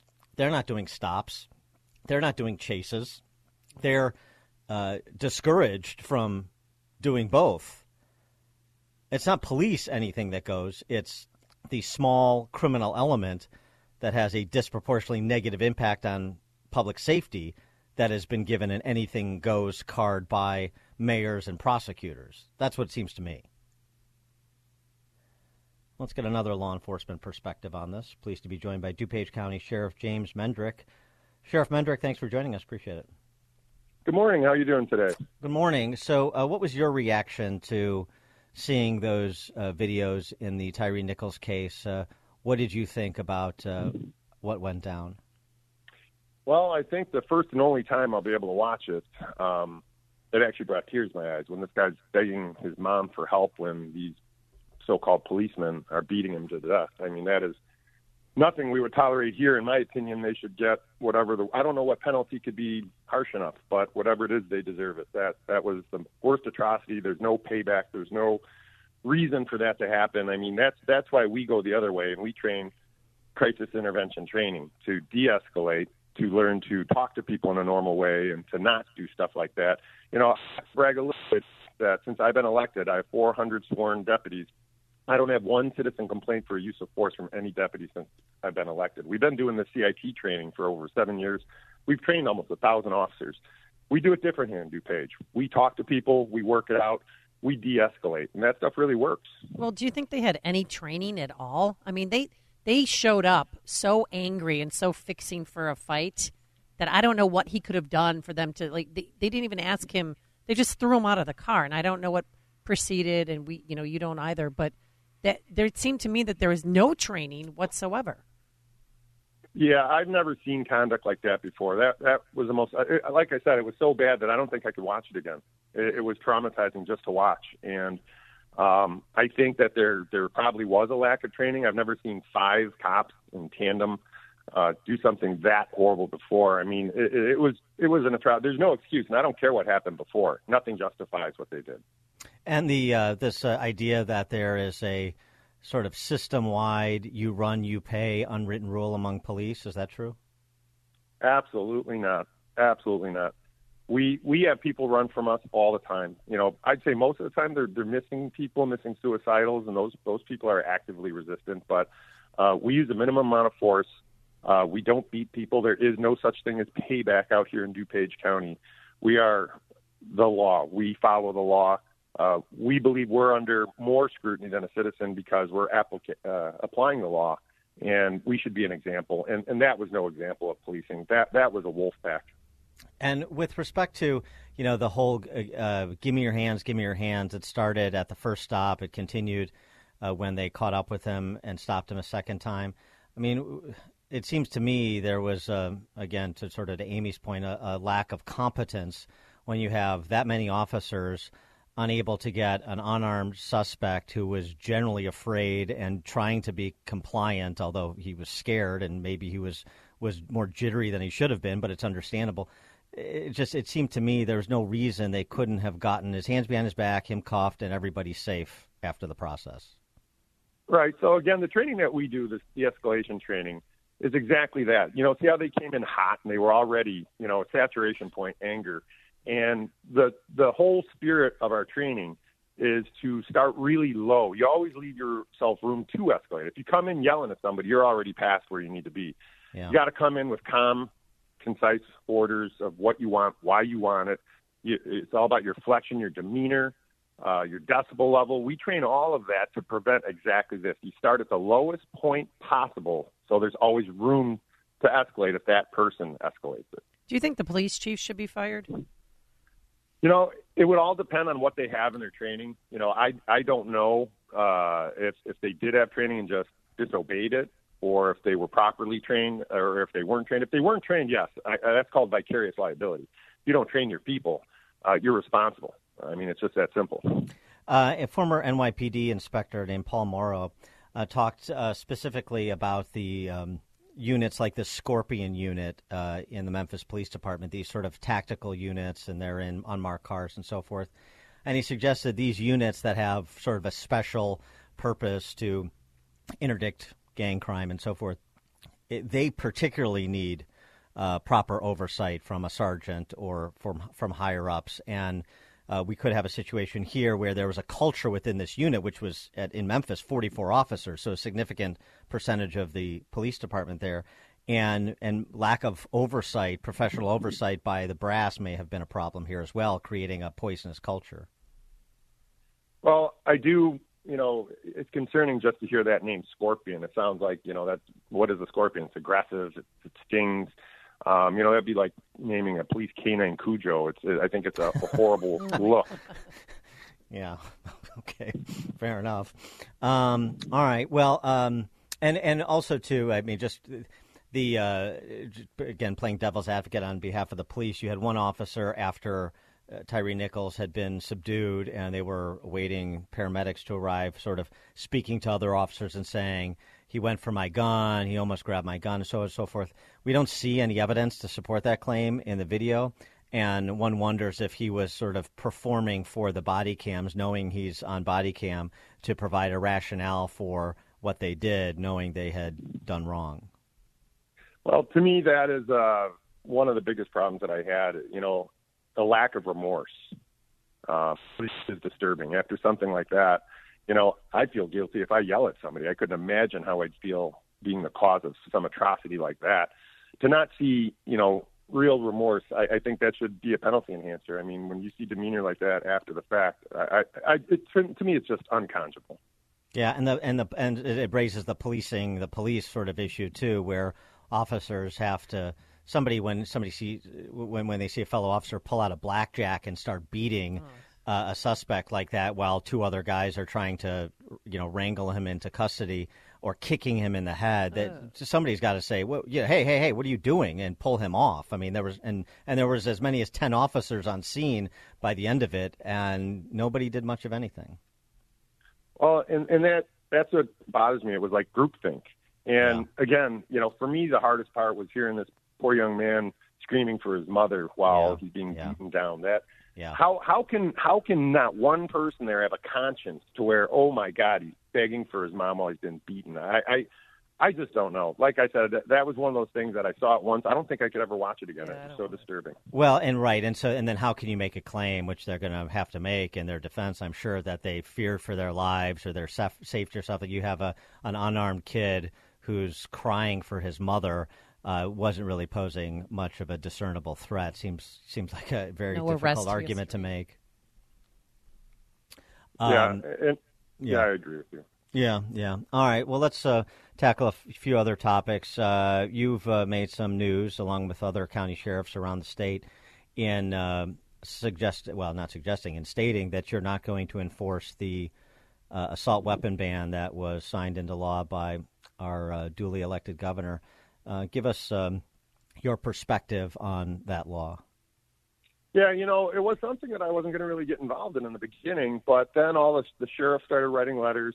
Uh, I started getting so many citizen contacts that I, it was just inundating my office. We were all trying to call people back. Uh, there were hundreds of phone calls, though, so uh, they wanted me to put out a statement, and I felt obligated to the people who elected me. My voters uh, had asked me to put out a statement on my opinion of what I'll be doing on this. And the way the law was written, um, it had nothing on enforcement. We all know if you don't put who's responsible enforcing it in the law, that it's going to be an unfunded mandate down at the end of the year. That's just how this works every time.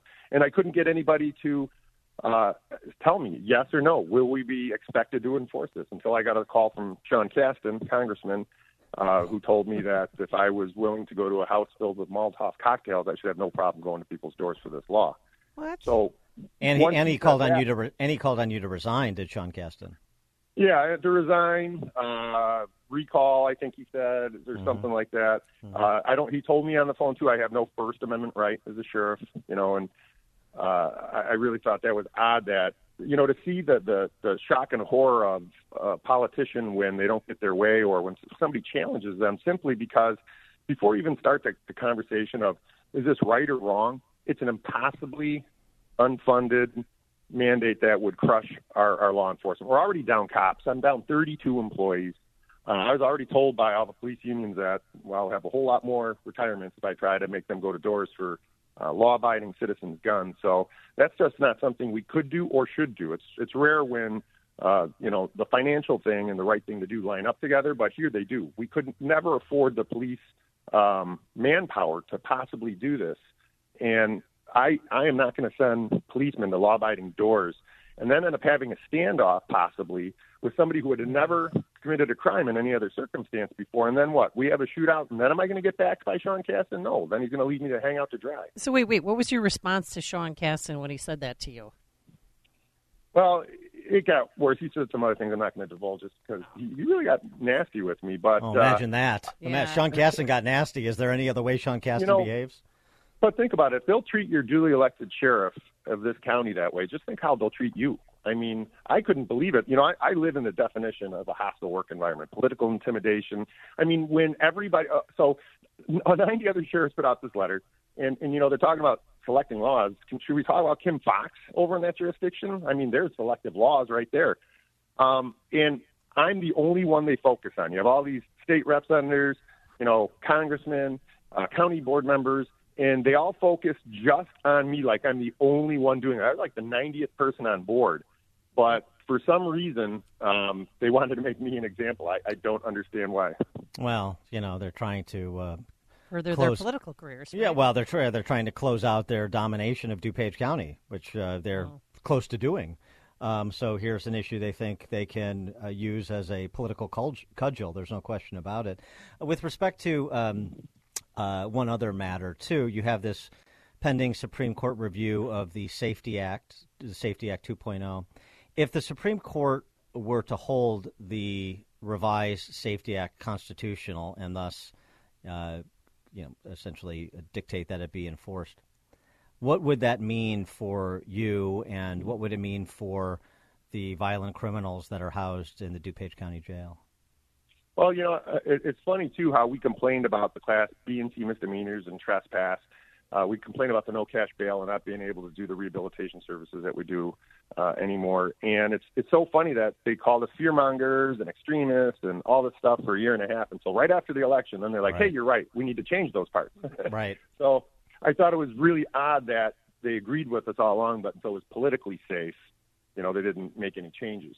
Uh, but even as is, I mean, it's it's more digestible with those changes in it. They changed it from you know threat to specific named person to threat to society again.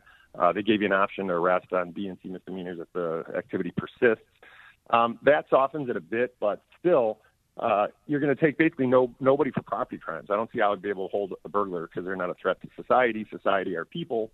So you kind of wipe out cro- property crimes. And you know, we get about 80% of the people that we get in our correctional facility because we have the only uh, jail in the in the county. So everyone brings their detainees to us. Um, 80% of them are on substance, and 50, uh, half of them are self-medicating for mental health. And we do full drug tox, de- uh, detox, drug recovery, uh, psych services.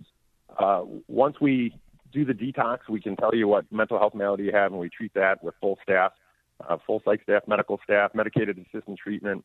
Uh, we go into over 70 classes of program, everything from family management, domestic management. We do job training.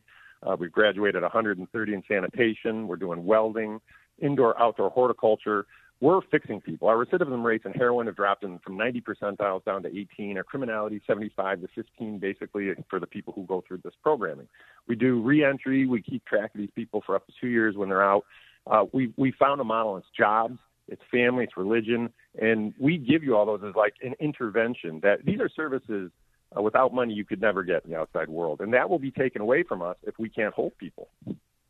Well, that's a good point. Yeah, I hadn't looked at it from that perspective in terms of the services they won't get. Think about it from the offender's point of view. If you want the offender to stop being an offender, well, that's a good point. Um, what about the other uh, matter too? And this obviously would be in concert with Bob Berlin, the state's attorney, but uh, Jim Glasgow and other state's attorneys who've sued on this uh, basically say, look, even with the uh, additional days provided, the, these uh, clocks that are put on prosecutors to bring cases for trial are still going to be onerous. They're going to result in us not. They're going to result in defendants all wanting to start the clock as soon as they're processed. Their their attorneys. And we may not be able to get all these uh, the, uh, cases as strong as we would like them prepared for trial within the window that's provided by the Safety Act. And so that means people charged with serious crimes, violent crimes, will be released pending trial. Uh, well, that's certainly a, a definite outcome that's going to happen with a lot of cases. Um, it's going to be a crunch time for us to prove up a case in, in basically two days. Plus, the financial side for the citizens is going to be massive. They had to build a 24/7 bond court uh, into my sheriff's office. Uh, that'll have to be staffed on weekends and holidays. So you know, do the math. There's 52 weeks in a year, so there's 104 extra days of overtime right there when I'm down 32 in staff. So um, that's going to be overtime for you know public defenders, judges. You know, they have bond court on Saturdays, Sundays, and Christmas and New Year's. That's going to cost a lot of money. So there's going to be a financial aspect for the citizens on this and taxes.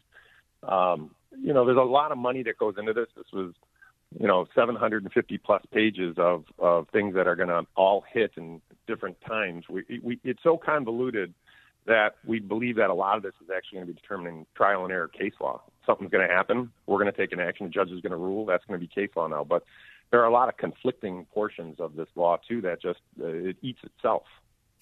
Better hope that uh, the Supreme Court, um, uh, well, follows the uh, lead of the Kankakee Circuit Court. That's, I guess, that's the easiest way to say it. He is James Mendrick. He's the sheriff in DuPage County. Sheriff Mendrick, thanks so much for joining us. Appreciate it.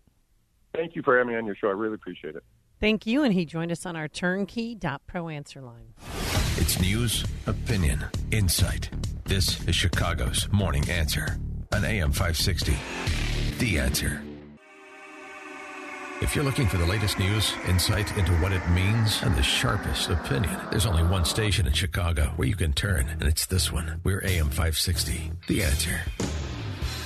Top of the morning, Dan and Amy. So the argument goes if uh, House Republicans don't give Mr. 10%, the big guy, President Biden, a clean debt ceiling raise, then, according to uh, Captain Kangaroo Body Double, Treasury Secretary Janet Yellen, the country will be unable to pay its bills uh, around June, creating a default on our debt and the end of Western civilization. Right. And Kevin McCarthy is meeting with President Trump today to talk about it. Well, is that true? Is that uh, argument that's being advanced? Is that the case? Is that what we face? For more on this topic and others, please be joined by Alex Pollock, Senior Fellow at the Mises Institute. He served as the Principal Deputy Director of the Office of Financial Research in the Treasury Department. He's also the former President and CEO of Federal Home Loan Bank of Chicago and author of Finance and Philosophy Why We're Always Surprised. Alex Pollock, thanks for joining us again. Appreciate it. Thanks a lot for having me. Good morning. So, is uh, is the Biden administration uh, and uh, those TV economists on CNBC are they right? It's debt ceiling raise or bust. They're not right. Uh, we think, uh, and uh, it is true that we're running up against the debt ceiling. Personally, I'm a big supporter of limiting the debt, which is already extremely high, as we know. but the Treasury is in the position of uh, somebody who owes money, but they've maxed out their credit card and they're up against the credit card limit, and they feel like they can't pay. Uh, Paul Kupiec uh, and I have written recently to say, well, you say you can't pay, but isn't it odd? Uh, you own half a trillion dollars worth of gold. Uh, so if you could uh, use that, you you could pay.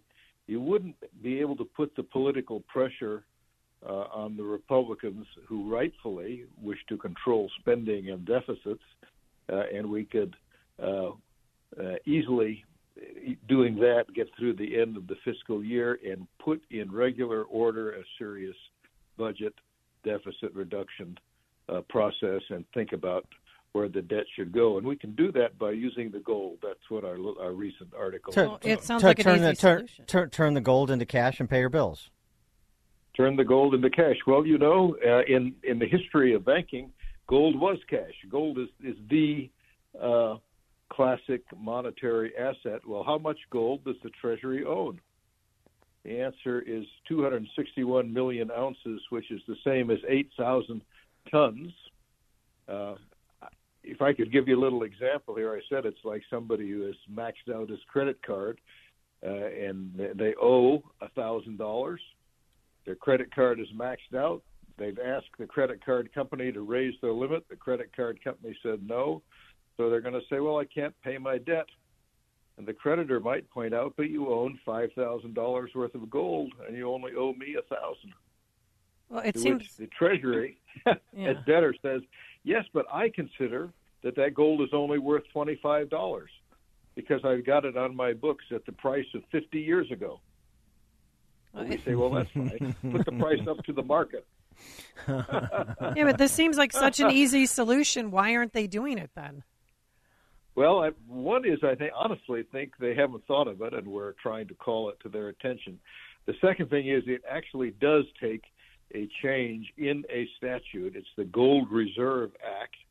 The Gold Reserve Act allows the Treasury to monetize the gold by issuing gold certificates. It's just making a deposit of the value of the gold in the Fed, which they could then write checks against. But uh, the act, going back to 1973, says you have to value your gold at $42.22 an ounce.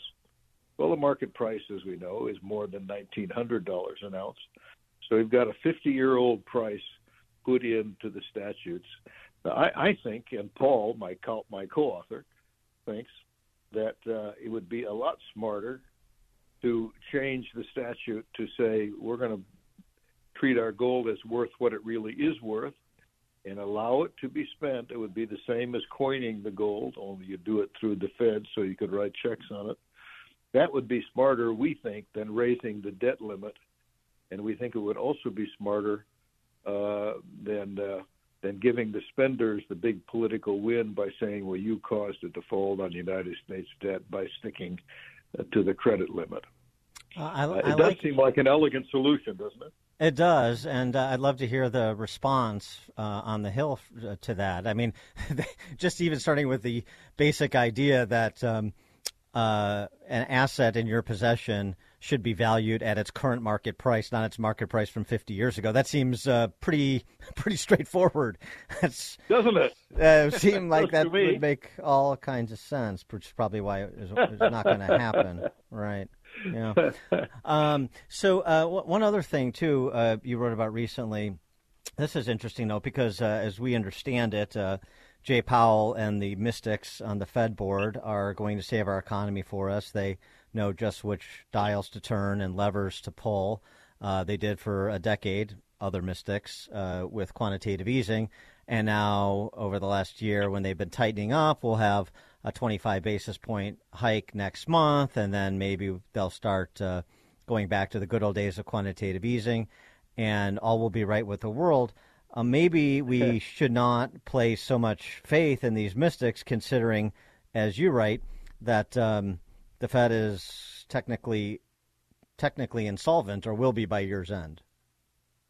Yes, that's right. They're insolvent uh, in two ways. Uh, one is the mark to market of their portfolio, uh, uh, as of the last quarter, was about a negative negative one trillion dollars mark to market.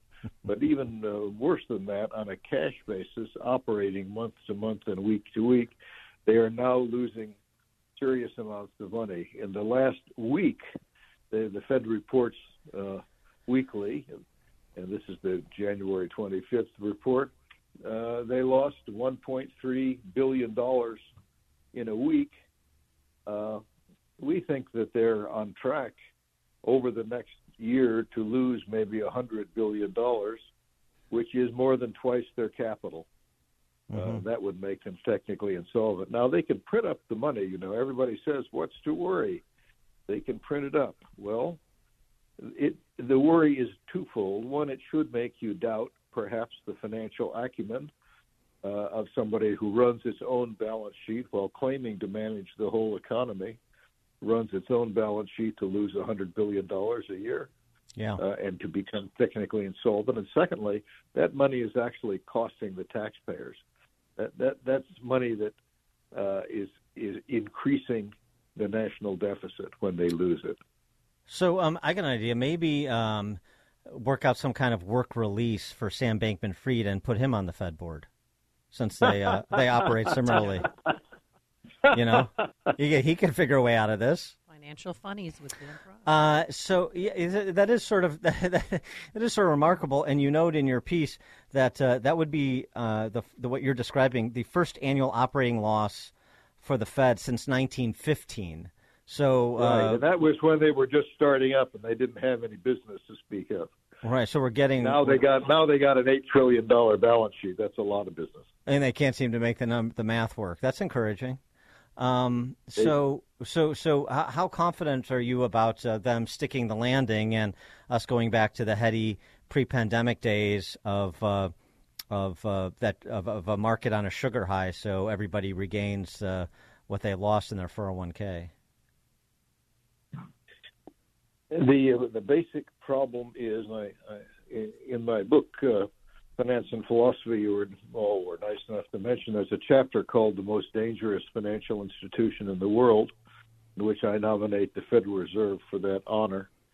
and the problem is that they have a vast financial and monetary economic power, but it's combined with a fundamental inability to know what they're doing. Uh, in my, it's, a, it's a bad combination. Yeah, it is a bad combination. Well, it might work out right, you know, and you don't know what you're doing. You might get lucky, and it might work out okay. But on the other hand, it might be a disaster. And uh, my opinion is that the, the that no one, not the Fed, not anybody, has the knowledge uh, to, as they say, quote, manage the economy. You don't know it, and you can't know it, and the Federal Reserve doesn't know and can't know even what the results of their own actions will be, let alone what the results of everybody else's actions and decisions will be. So uh, that puts it in a, a tough spot. Uh, I once said we ought to have a lot of sympathy for the members of the uh, Open Market Committee because they must know that they don't really know, and yet they have to have a, a public vote all the time of pretending that they know. It's, it's quite interesting this this thing that uh, we've created in the in the way of a of a fiat currency uh, central bank um, uh, leading the uh, uh, leading the ability to, to run unlimited or at least very large deficits and and full of the government's debt, which it has which it has bought and paid for by effectively printing money. It's a fascinating so you, situation and very worrisome. Yeah, I'd say. So, what do you anticipate or worry about in the short term? Um, it seems like we still benefit from being the world's reserve currency, and and sort of thus, to borrow from Buckley, the tallest skyscraper in Wichita, and that's enough for the market to to rally, even in the face of uh, uh, bad earnings reports recently. Uh, yes, most interesting. We have uh, what people talk about now as high interest rates. In fact, they're sort of normal interest rates. The the average short term rate over the last 70 years since the 1950s is about uh, four and a half percent, so more or less where we are now. But we got the uh, thanks to the quantitative easing, which you all mentioned before, we got a lot of financial structure built on the assumption that interest rates would be closer closer to zero uh, than average. We got a lot of houses bought uh, and built on the idea that mortgage rates would be three percent instead of five or six, which is normal, five or six, and and there is a, a serious uh, financial risk in there. Uh, could you get the, the soft landing you referred to in a minute? Uh, maybe, but as I say, in my opinion, that'd be a matter of luck, and, and I uh, personally think it's unlikely. And what if so? What if we're unlucky? What does that look like? Uh, it looks like more uh, losses. It looks like house prices falling. It looks like financial markets falling. It looks like uh, deficits rising, uh, and uh, even more need to monetize our gold so we can get into a serious political discussion between House and Senate on how we're uh, going to address this in a in, a financially responsible way.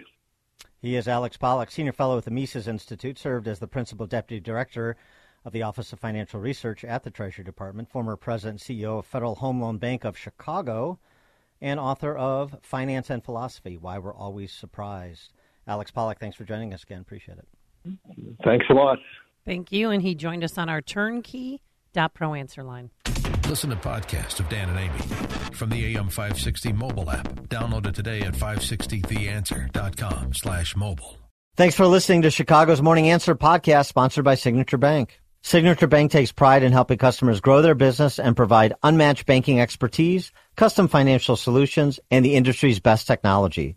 So whether you're a business looking for a deposit relationship or needs a ready source of financing, Signature Bank is the right bank for you. Call today at 773 467 5600 to hear how Signature Bank can help your business grow and thrive. Member FDIC, equal housing lender.